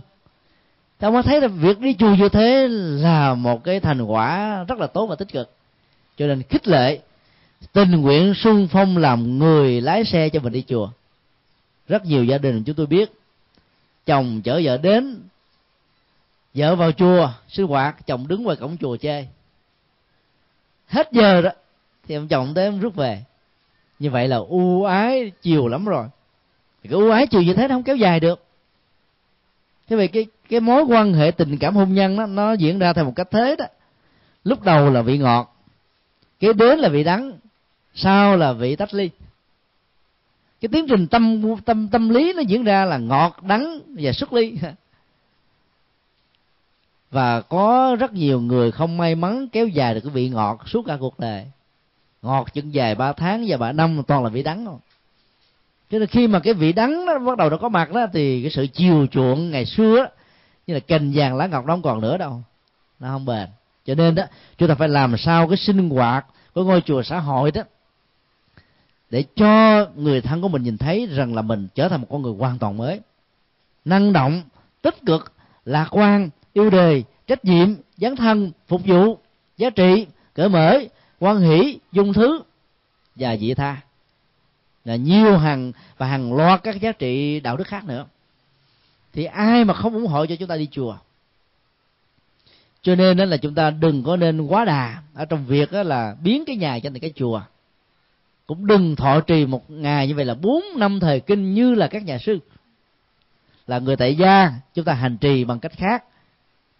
Nếu mà mình thấy cái nhu cầu tại gia nó không áp phê mình, thì mình trở thành nhà sư, thì mình đi tu. Còn ở nhà đó thì phải trở thành là một nhà làm kinh tế giỏi, một nhà nghệ thuật giỏi, một nhà giáo dục giỏi, dấn thân vào các ngành nghề xã hội. Thật hay với những thành quả đóng góp. Và phải hãnh nhiên tự hào với tư cách là phật tử của mình. Để với cái uy tín và sự đóng góp của mình đó, những người đối tác trực tiếp và gián tiếp biết về đạo phật được nhiều hơn. Miễn làm sao chúng ta chuyển hóa được cái cõi tâm của mình sống một cách lý tưởng đàng hoàng đứng đắn đẹp là đủ rồi. Tức là đời sống tại gia nó phải khác với đời sống xuất gia. Thì như thế đó cái sinh hoạt xã hội đó nó mới được vững bền tốt tích cực giá trị và do đó đó, con em chúng ta sẽ bắt chước làm theo với những sự hướng dẫn cần thiết ban đầu. Lẽ ra thì à, chúng tôi sẽ trình bày thêm về cái ngôi chùa tâm linh. Thời gian thì nó hơi à, hết rồi. Chúng tôi chỉ nói có ba điểm về tâm linh, căn bản như thế này. Tại việt nam đó thì mình có ba truyền thống tâm linh, đó là thiền, tịnh và mật. Phật giáo ấn độ à, thì bây giờ chỉ còn có tâm linh về thiền. Trung quốc, nhật bản, triều tiên, đại hàn thì cũng có tịnh độ thiền và mật giống như việt nam. Thiền thì cũng có nhiều thứ mật cũng có nhiều loại, tịnh độ cũng có nhiều tông. Chúng tôi xin trình bày ba cái à, mấu chốt tâm linh và người phật tử tại gia đó, giàu thuộc truyền thống tông môn pháp phái nào cũng cần phải thực tập. Thì đến với chùa mà mình sử dụng được, tiếp thu được và sống được với các cái chất liệu tâm linh đó đó thì thật sự mới có giá trị. Ngoài những cái sinh hoạt tín ngưỡng văn hóa xã hội thì cái này nó sẽ nâng cái tầm tham dự của chúng ta và cái đời sống xã hội và đời sống con người của chúng ta lên. Cái mấu chốt của đời sống tâm linh thứ nhất đó, đó là chúng ta thực hiện được cái um, sự chuyển hóa cảm xúc cảm xúc đó như là một cái cơn thủy triều. Lên xuống lệ thuộc vào hoàn cảnh quan hệ giao tế và đề kiều sinh hoạt. Còn lúc đó chúng ta cảm thấy mình bay bổng ở trên không gian có lúc mà mình chìm sâu dưới lòng biển lòng đất. Cho lúc mình lơ lơ lăn lăn lăn lăn vô định không có một lập trường. Các dòng cảm xúc như thế đều được xem là những uh, cực tính nó làm cho con người thất điên bác đảo khổ đau. Và tiến trình thực tập tâm linh của nhà Phật là làm thế nào để mà mình làm thăng bằng được dòng cảm xúc của mình? Thăng bằng cảm xúc đó là làm chủ được phản ứng cảm xúc. Mắt thấy tai nghe mũi ngửi lưỡi nếm thân xúc chạm đều có thể tạo ra hai phản ứng cảm xúc thuận và nghịch. Cái gì hợp ru hợp gơ hợp rơ đó, thì mình thích thú biến trở thành đồng minh và mình trở thành thành viên của liên minh đó. Cái gì không hợp gu, không hợp rơ, lợi trừ, xung đột, để có thể khẳng định vai trò vị trí độc tôn của mình hay là của nhóm mình, vân vân. Cơ cấu chính trị xã hội, các đảng phái, các đoàn thể xã hội đều diễn ra theo cái cơ chế như vậy. Còn là những người phật tử thì chúng ta tôn trọng một cái đời sống hòa bình ở trong sự hợp tác để cộng tồn cho nên đó, là những gì mà nghịch với chúng ta chúng ta chuyển hóa nó. Kinh dược sư mà tại Việt Nam đó thường trì tụng vào tháng 9 âm lịch và tháng giêng. Phần kết thúc đó có những cái câu như thế này. Giải kiết giải kiết giải quan kiết. Nghiệp chướng bao đời đều giải hết. Kiết là cây gút giải là động tác tháo mở. Tháo mở gút tháo mở gút tháo mở gút nghiệp chướng bao đề đều tháo mở. Chỉ có trong có bảy chữ mà đến ba động tác giải tức là tháo mở. Thì chúng ta biết rằng là có những cái gút ở trong các mối quan hệ đó không phải nỗ lực một lần mà thành công đâu. Lần thứ hai lần thứ ba cho đến lúc nào xong thì thôi. Cho nên đó là trong nghịch cảnh đó, chúng ta không nên chạy trốn nhà phật dạy đưa cái khổ đế, tức là nhận diện khổ đau như là một thực tại, lên cái trọng tâm hàng đầu, là để giúp cho chúng ta có một bản lĩnh để đối diện giải quyết các vấn nạn của cuộc đời. Theo phật giáo là có bản lĩnh lớn lắm, có hung khí, có bất khuất. Và từ đó chúng ta mới tìm phanh phui ra đầu mối gốc rễ và nguyên nhân xa gần chủ quan và khách quan mình và người hay là bao gồm những thứ đó thì mới giải quyết được vấn đề. Cũng giống như khám bệnh phải nói rằng mình đang bệnh gì dạch mặt chỉ tên thì mới có thể trị được bệnh đó. Cái cơ cấu trị liệu tâm linh của nhà Phật ở trong chuyển hóa cảm xúc hoàn toàn là một cái cái cái mô hình mà bây giờ y học ngày nay đang làm. Rất là hay rất khoa học. Cho nên là chúng ta phải thực tập giữa lời khen tiếng chê giữa thuận và nghịch đó, mình vẫn giữ vững như kiền ba chân. Ở trong kinh thường dùng là hãy xây dựng hòn đảo cho chính mình. À, là hòn đảo chúng ta biết rằng là sóng to gió lớn từ bốn phương tám hướng đổ dồn tạc đổ lên. Ấy thế mà nó vẫn không hề bị mòn bị hư như là những cái tình huống của những cái khác. Sống và huấn luyện được dòng cảm xúc như thế đó thì à, chúng ta sẽ được bình an hạnh phúc vô cùng và sự khác biệt giữa một người phật tử có thực tập và những người bình thường còn lại là nằm ở chỗ này là một người phật tử giàu là thiền giàu là mắt là một tính mà không có được sự làm chủ cảm xúc chúng ta không phải là phật tử đúng nghĩa chúng ta chỉ là phật tử hình thức phật tử danh nghĩa phật tử tín ngưỡng phật tử thói quen phật tử truyền thống phật tử gia tộc phật tử nồi phật tử dòng chứ không phải phật tử của sự chuyển hóa như chính đức phật đã dạy điều thứ hai đó chúng ta thấy là thiền mặt và tịnh á, mặc dầu phương pháp thực tập có khác nhau. Nhưng giá trị và cái cứu kính chỉ là một mà thôi. Chúng tôi tạm phân tích dưới góc độ của nghệ thuật thay thế thì chúng ta thấy nó nó là một. Thiền dù là của trung hoa hay là nhật bản bằng công án bằng thoại đầu lấy một cái tiêu điểm qua một cái điển tích hay là một cái câu nói vô, hoàn toàn vô ý nghĩa duy trì cái ờ, đó như là một cái đối tượng của sự quán chiếu và thực tập. Thì lúc đó, cái cõi ý thức với cái thói quen như là ngựa chạy, như là khỉ truyền cây ở trong rừng, nó được dừng lại một chỗ và bắt đầu tâm thức được lắng yên cái cõi của thế giới ý thức dị nguyên đó, nó tác động ảnh hưởng chi phối chúng ta nhiều lắm.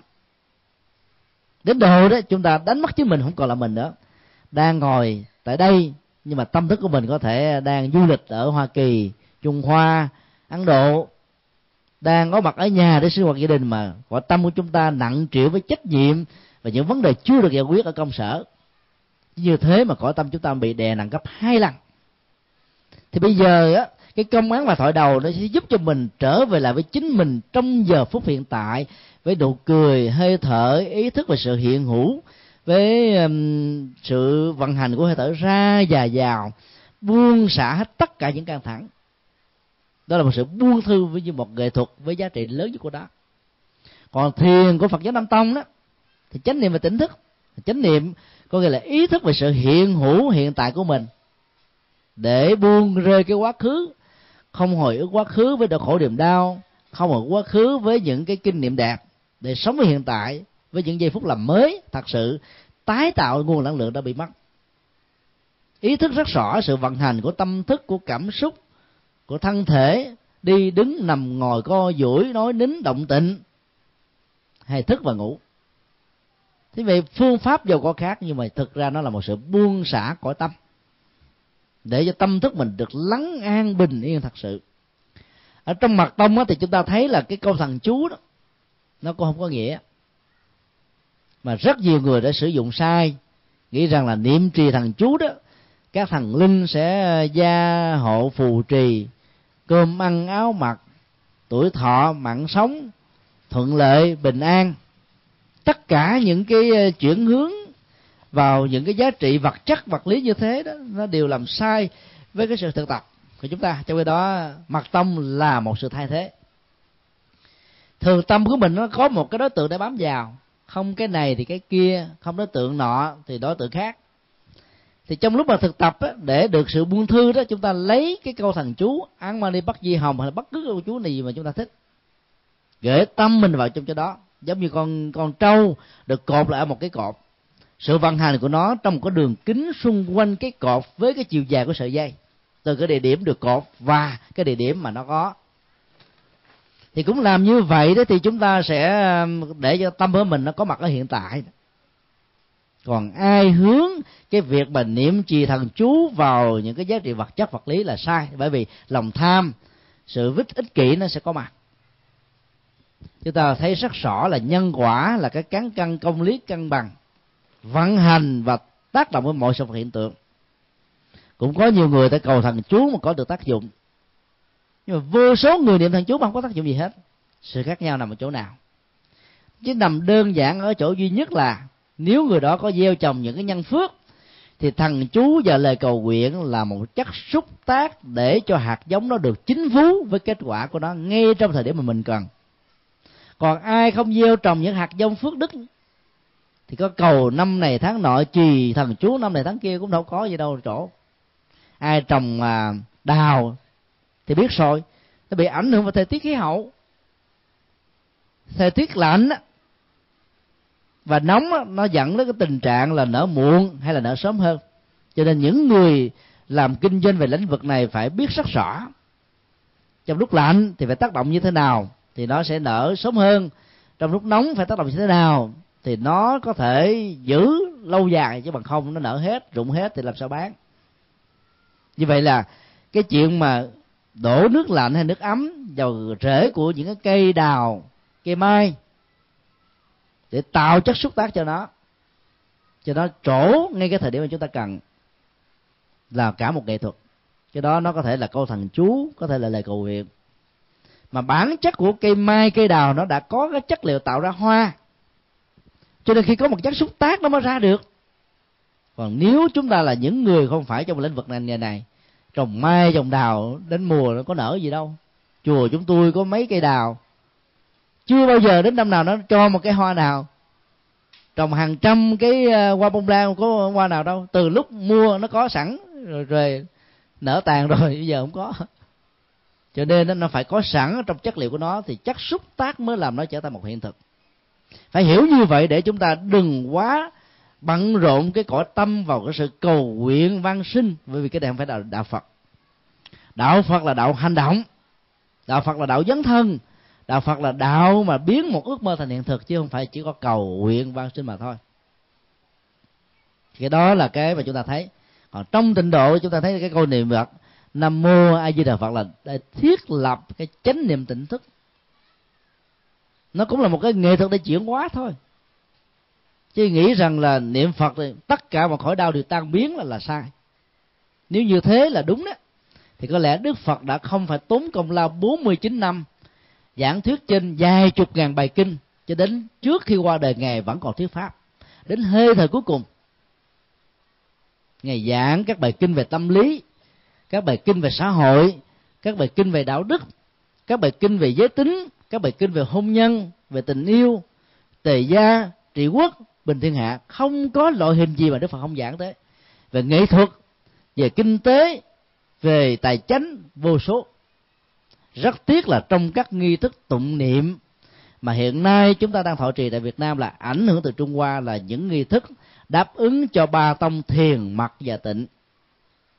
Các ngôi chùa theo thiền đó thì chỉ tụng bài kinh bát nhã, tâm kinh. Rút gọn lại là chánh niệm tỉnh thức là công án và thổi đầu các bài thiên, các bài kinh và nghi thức ở trong các ngôi chùa tịnh độ đó, thì rút gọn lại trong kinh a di đà. Và ngắn hơn nữa là danh hiệu nam mô di đà phật sáu ký tự.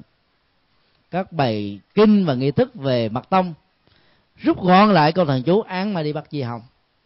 Và do đó, vô số các phật tử không có cơ hội để biết được các bài kinh đức phật dạy về tình yêu hôn nhân hạnh phúc Ờ, tuổi trẻ là kinh tế, làm ăn, rồi nghệ thuật, rồi giảng dạy và nhiều cái loại hình khác. Do đó chúng tôi ờ, đề nghị tất cả chúng ta là ngoài các nghi thức mà mình có đó, vào các trang web Phật giáo như là đạo Phật ngày nay com do chúng tôi ờ, thiết lập từ năm 2000 có đầy đủ các bản kinh, từ kinh điển Bali dịch ra tiếng Việt cho đến các kinh đại thừa dịch ra tiếng Việt. Kinh A Hàm cũng như thế hàng trăm bài kinh đã được phổ biến miễn phí. Mời quý vị vào cái trang web thứ hai là tủ sách Phật học com do chúng tôi thực hiện. Chuyển tải các bài kinh này bằng dạng âm thanh do các nghệ sĩ truyền hình, các cái diễn viên lồng tiếng, các diễn viên của đài truyền thanh tại thành phố Hồ Chí Minh và đài truyền hình thành phố Hồ Chí Minh thực hiện trong mấy năm qua, cũng hoàn toàn miễn phí. Quý vị có thể download xuống để trong máy vi tính của mình mở lên nghe. Ai không thể đọc thì có thể nghe. Và cái nghe là một phương tiện rất hữu hiệu, vừa làm công việc gia đình, thậm chí vừa nằm ở trên giường, vừa ngồi lặt rau bữa của thậm chí là tắm rửa vệ sinh cá nhân. Quý vị vẫn có thể nghe kinh, nghe pháp mà không thể bị tội lỗi mà còn tăng phước báo nữa. Chờ đó đó là những cái nghệ thuật và những cái hỗ trợ cần thiết mà chúng ta có thể có. Nếu mình mạnh dạng mà mình tiếp nhận thêm những giá trị như thế thì chúng tôi tin chắc rằng là chúng ta sẽ à, trở thành những hành giả, chứ không phải chúng ta là học giả. Bây giờ những cái trang web như thế này nó nhiều lắm. Trong trang web tủ sách ờ, Phật học đó, thì ngoài đại tạng kinh dưới dạng âm thanh nén MP3 còn có 500 bài giảng của chúng tôi trong vòng 3 năm trở lại đây, với 500 đề tài khác nhau. Cũng hoàn toàn miễn phí. Nếu ai có thân nhân quyến thuộc ở Hoa Kỳ ở Úc Châu, ở Pháp, châu Âu nói chung. Thì chỉ cần giới thiệu trang web này thì bên dưới trang web nó có tất cả là 7 địa chỉ ăn tống miễn phí ở nước ngoài.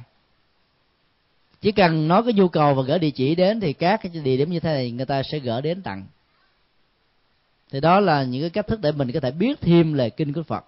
Như vậy giàu theo thiền, theo mật hay theo tịnh thì chúng ta cũng biết rằng đó là một nghệ thuật để chuyển hóa tâm thức của mình chứ không phải niệm phật để cầu phước báo. Không phải ngồi thiền để cầu phước báo. Không phải ờ, tri mặt chú để cầu phước báo. Như thế là chúng ta mới hưởng được cái lớp si cô la về Phật pháp thôi. Ngoài cái lớp si cô la là một cái ờ, chất liệu mà chúng ta điều thiết nó còn có viên kim cương bên trong. Mà cái chất liệu tâm linh của nhà Phật là viên kim cương, chứ không phải là cái lớp kẹo sô cô la bên ngoài, bọc bên ngoài. Đến lúc đó chúng ta bận tâm với cái lớp sô cô la chúng ta bỏ mất đi cái viên kim cương là một cái điều hơi uổng. Cho nên cái lớp tín ngưỡng là một cái lớp sô cô la. Có không có không thành cần thiết. Ngoài cái lớp sô cô la đó chúng ta còn có cái lớp kim cương bao gồm là chất liệu tâm linh của nhà Phật. Trước khi tiếp cận được cái chất liệu tâm linh đó đó chúng ta có được cái chất liệu của um, à, văn hóa và chất liệu của xã hội. Bốn tầng lớp về tín ngưỡng xã hội văn hóa và tâm linh đó, nó có đủ ở trong con đường của đạo phật.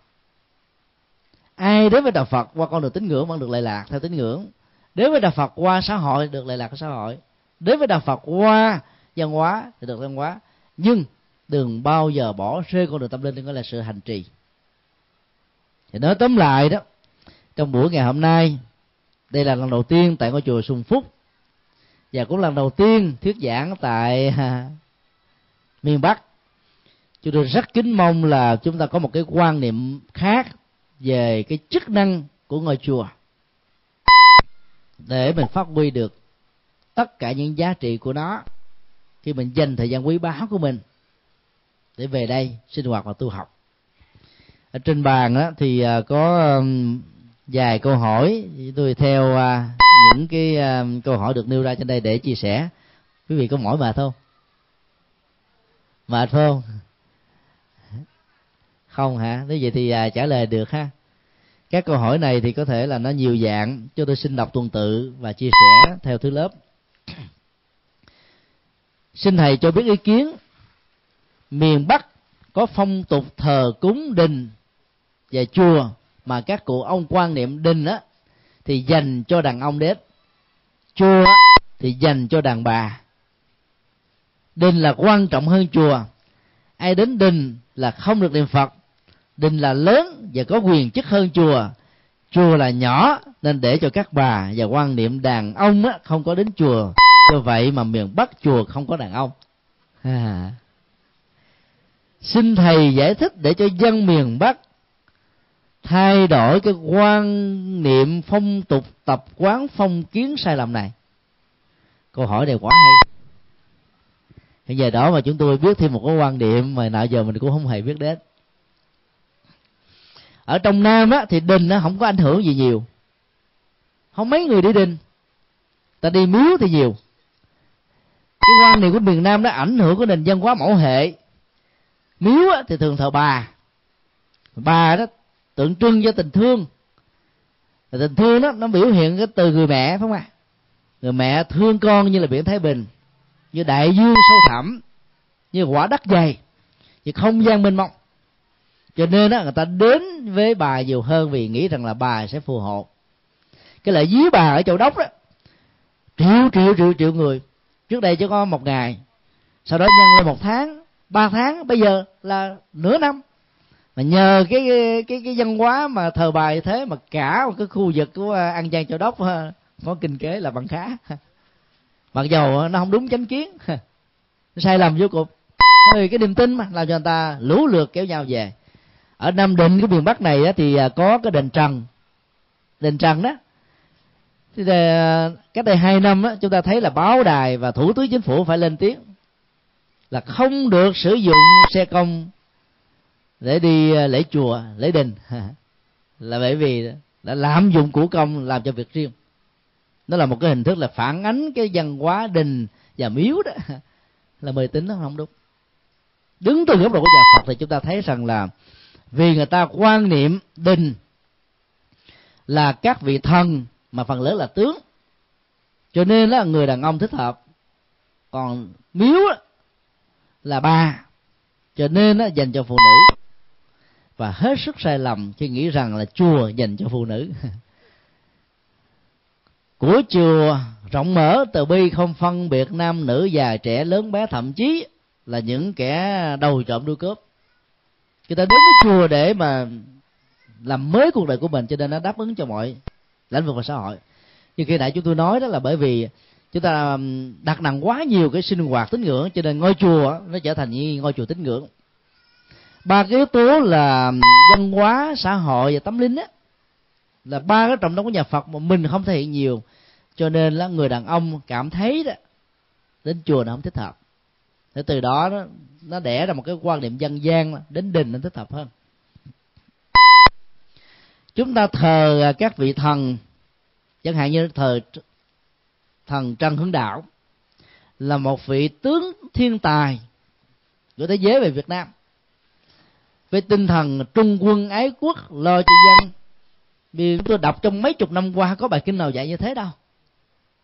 Mà đức phật dạy là phải giải trừ mê tín dị đoan. Đạo phật là tôn giáo đầu tiên và duy nhất nói về cái này. Do đó đó, đi chùa phải là mê tín, mà đi chùa là bản lĩnh. Bởi vì tông chữ nhà phật là bi, trí và dũng. Trong ba yếu tố này chúng ta thấy đó, trí đó, nó thuộc về cái à, nam tính dũng lại là nam tính gấp đôi từ bi đó, nó vừa nữ tính vừa nam tính, bởi vì tình thương người nào cũng phải có. Như vậy là 65% đó nó dành cho nam tính 30% người nam vẫn được hưởng và người nữ cũng được hưởng. Đó là bi, tức là tình thương, mà tình thương của Phật giáo bao gồm có hai hướng. Nhổ lên nỗi đau và ban lại niềm vui.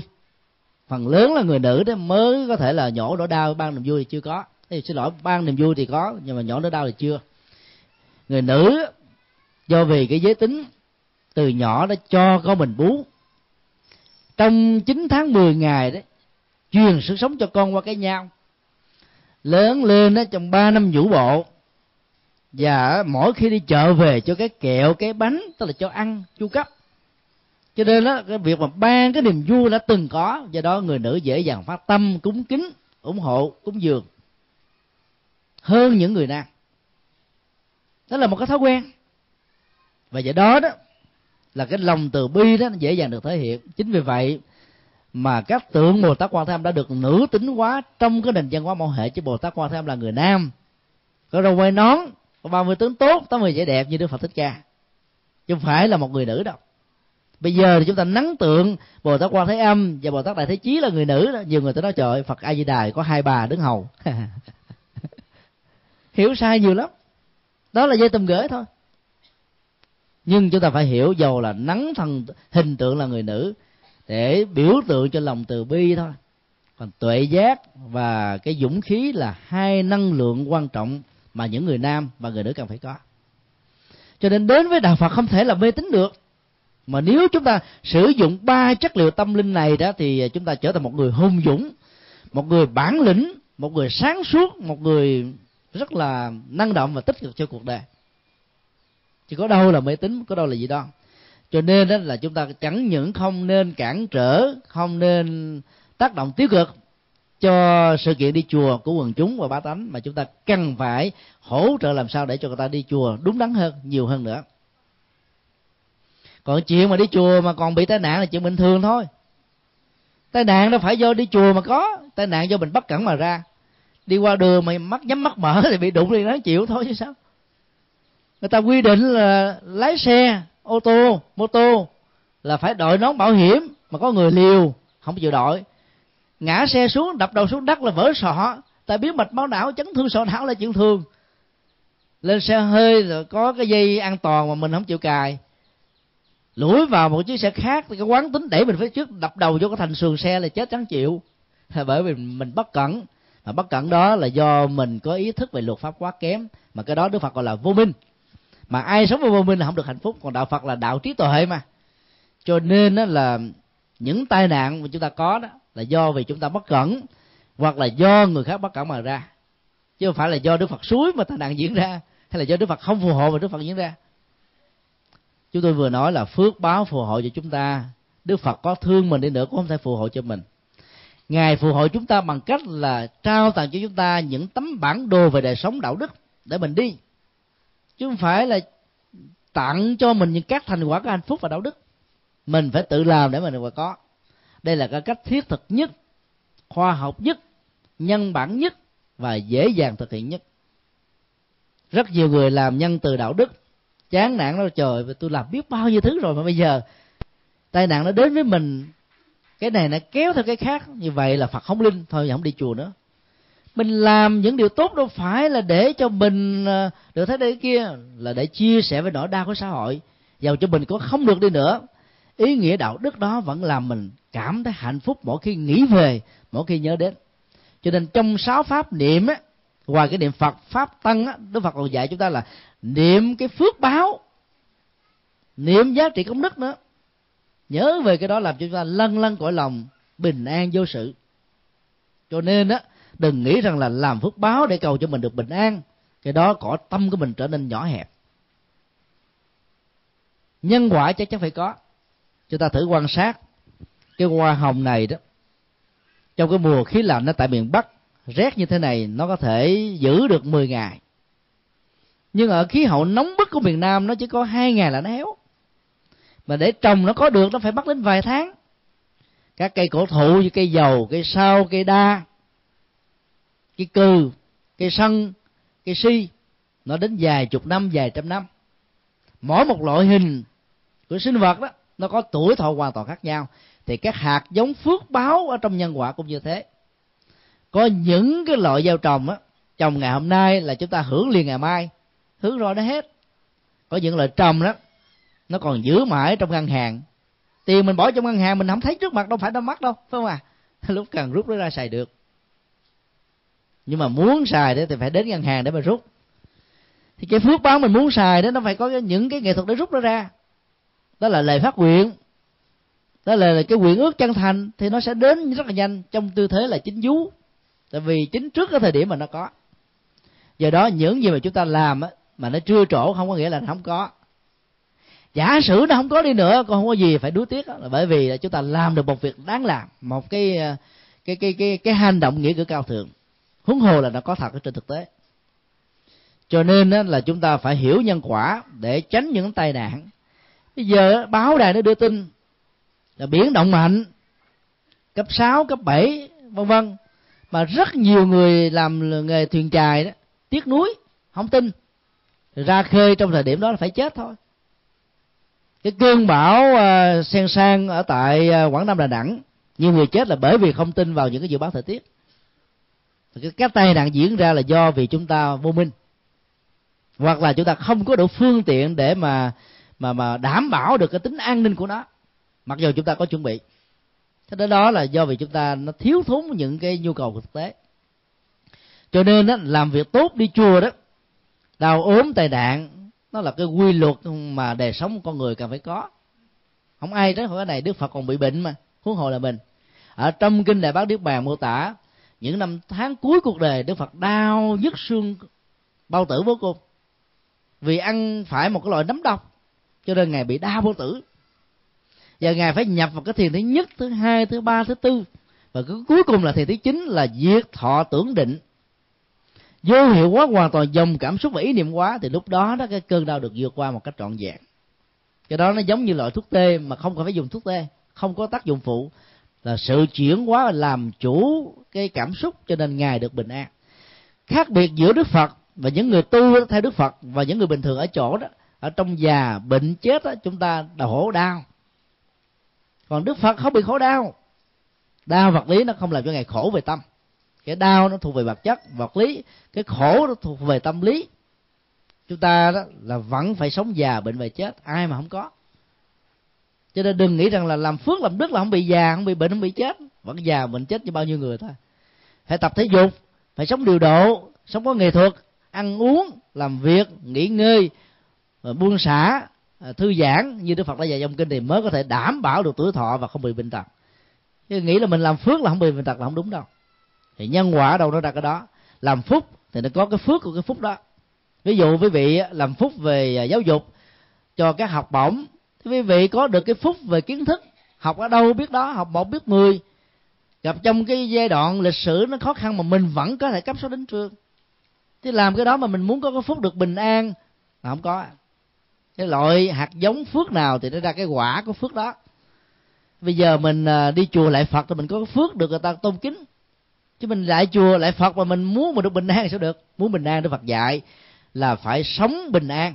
Bình an từ tâm, bình an từ hành động, bình an từ cẩn trọng, bình an từ mọi thứ trong xã hội. Thì đó là cái điều mà chúng ta cần phải lưu tâm. Một câu hỏi khác. Xin thầy giải thích về vấn đề người chết. Tại sao phải đưa vong lên chùa? Tại sao không nên thờ lễ ở nhà? Tại sao không nên đệ phong đến 49 ngày mới cúng lễ? Cha tăng chúng tôi còn có một văn niệm là đàn bà là 50 ngày đàn ông 49 ngày làm lễ. Tại sao phải cúng lễ? Lễ chay là tốt. À, câu hỏi này phản ánh vào cái nội dung mà chúng tôi trình bày ở phần đầu của bài giảng. Chúng tôi đã nói rất rõ rằng là chùa là một cái cảnh giới tâm linh.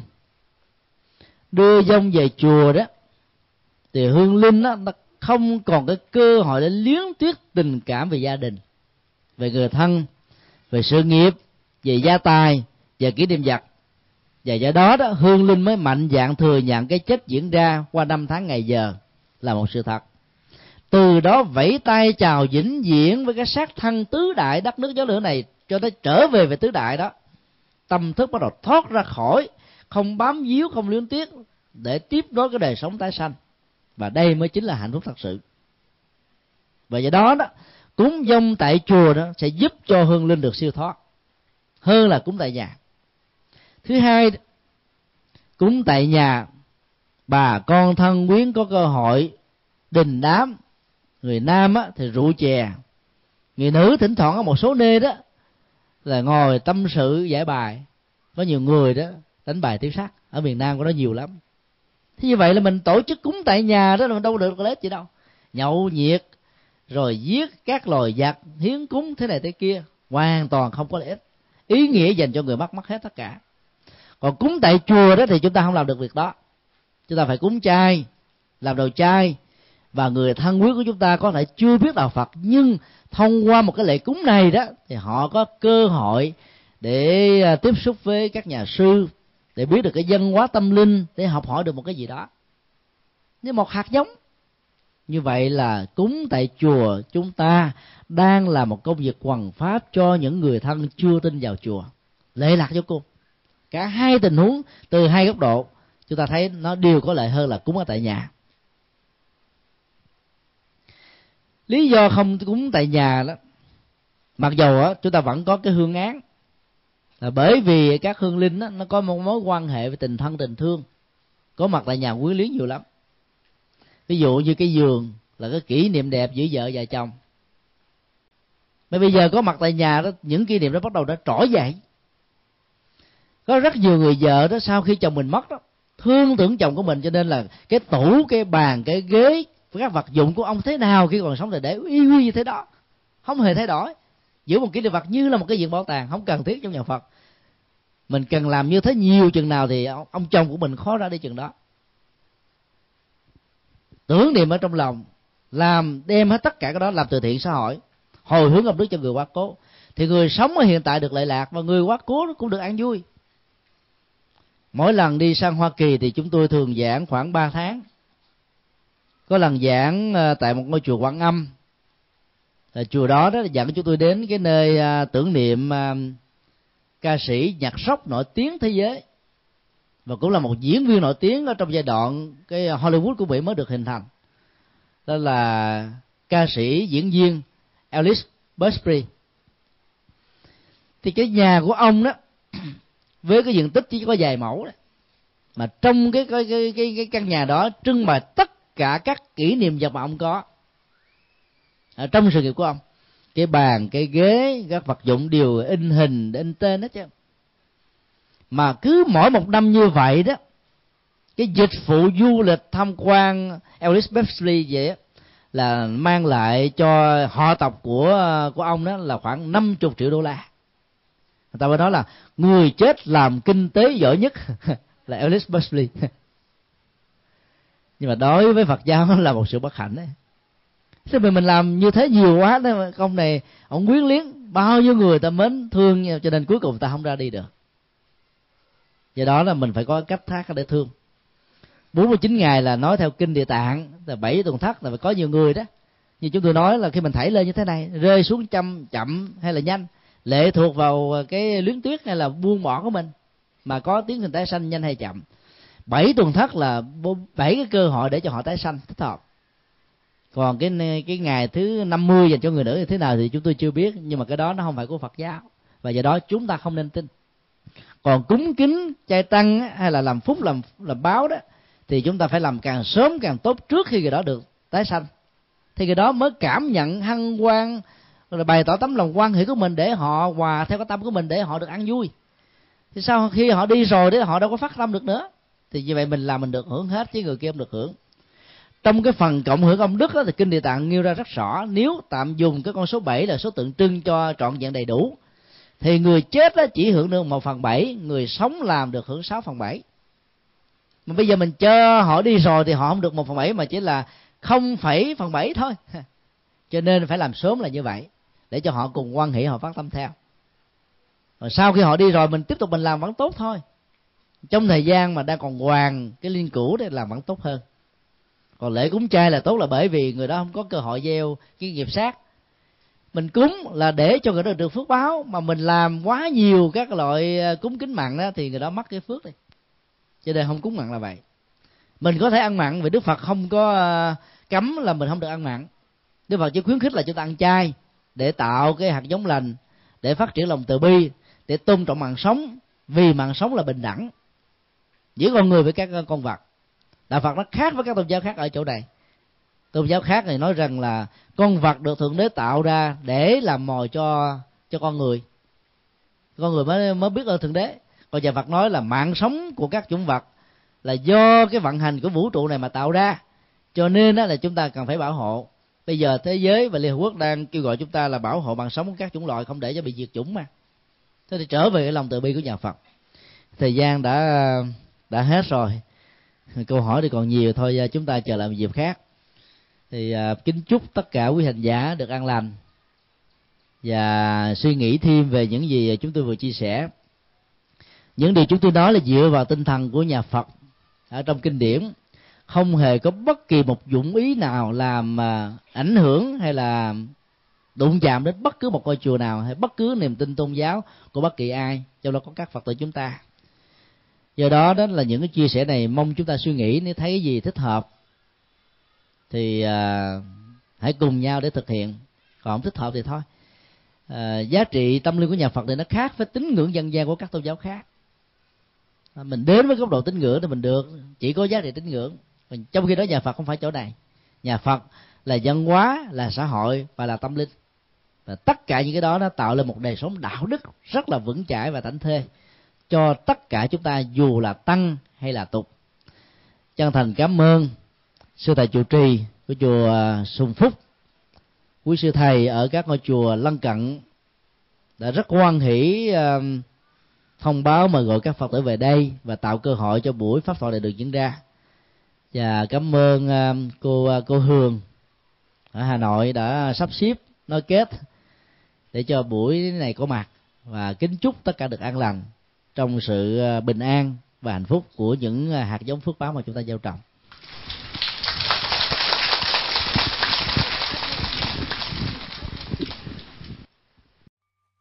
pháp âm đạo Phật ngày nay xin khép lại nơi đây.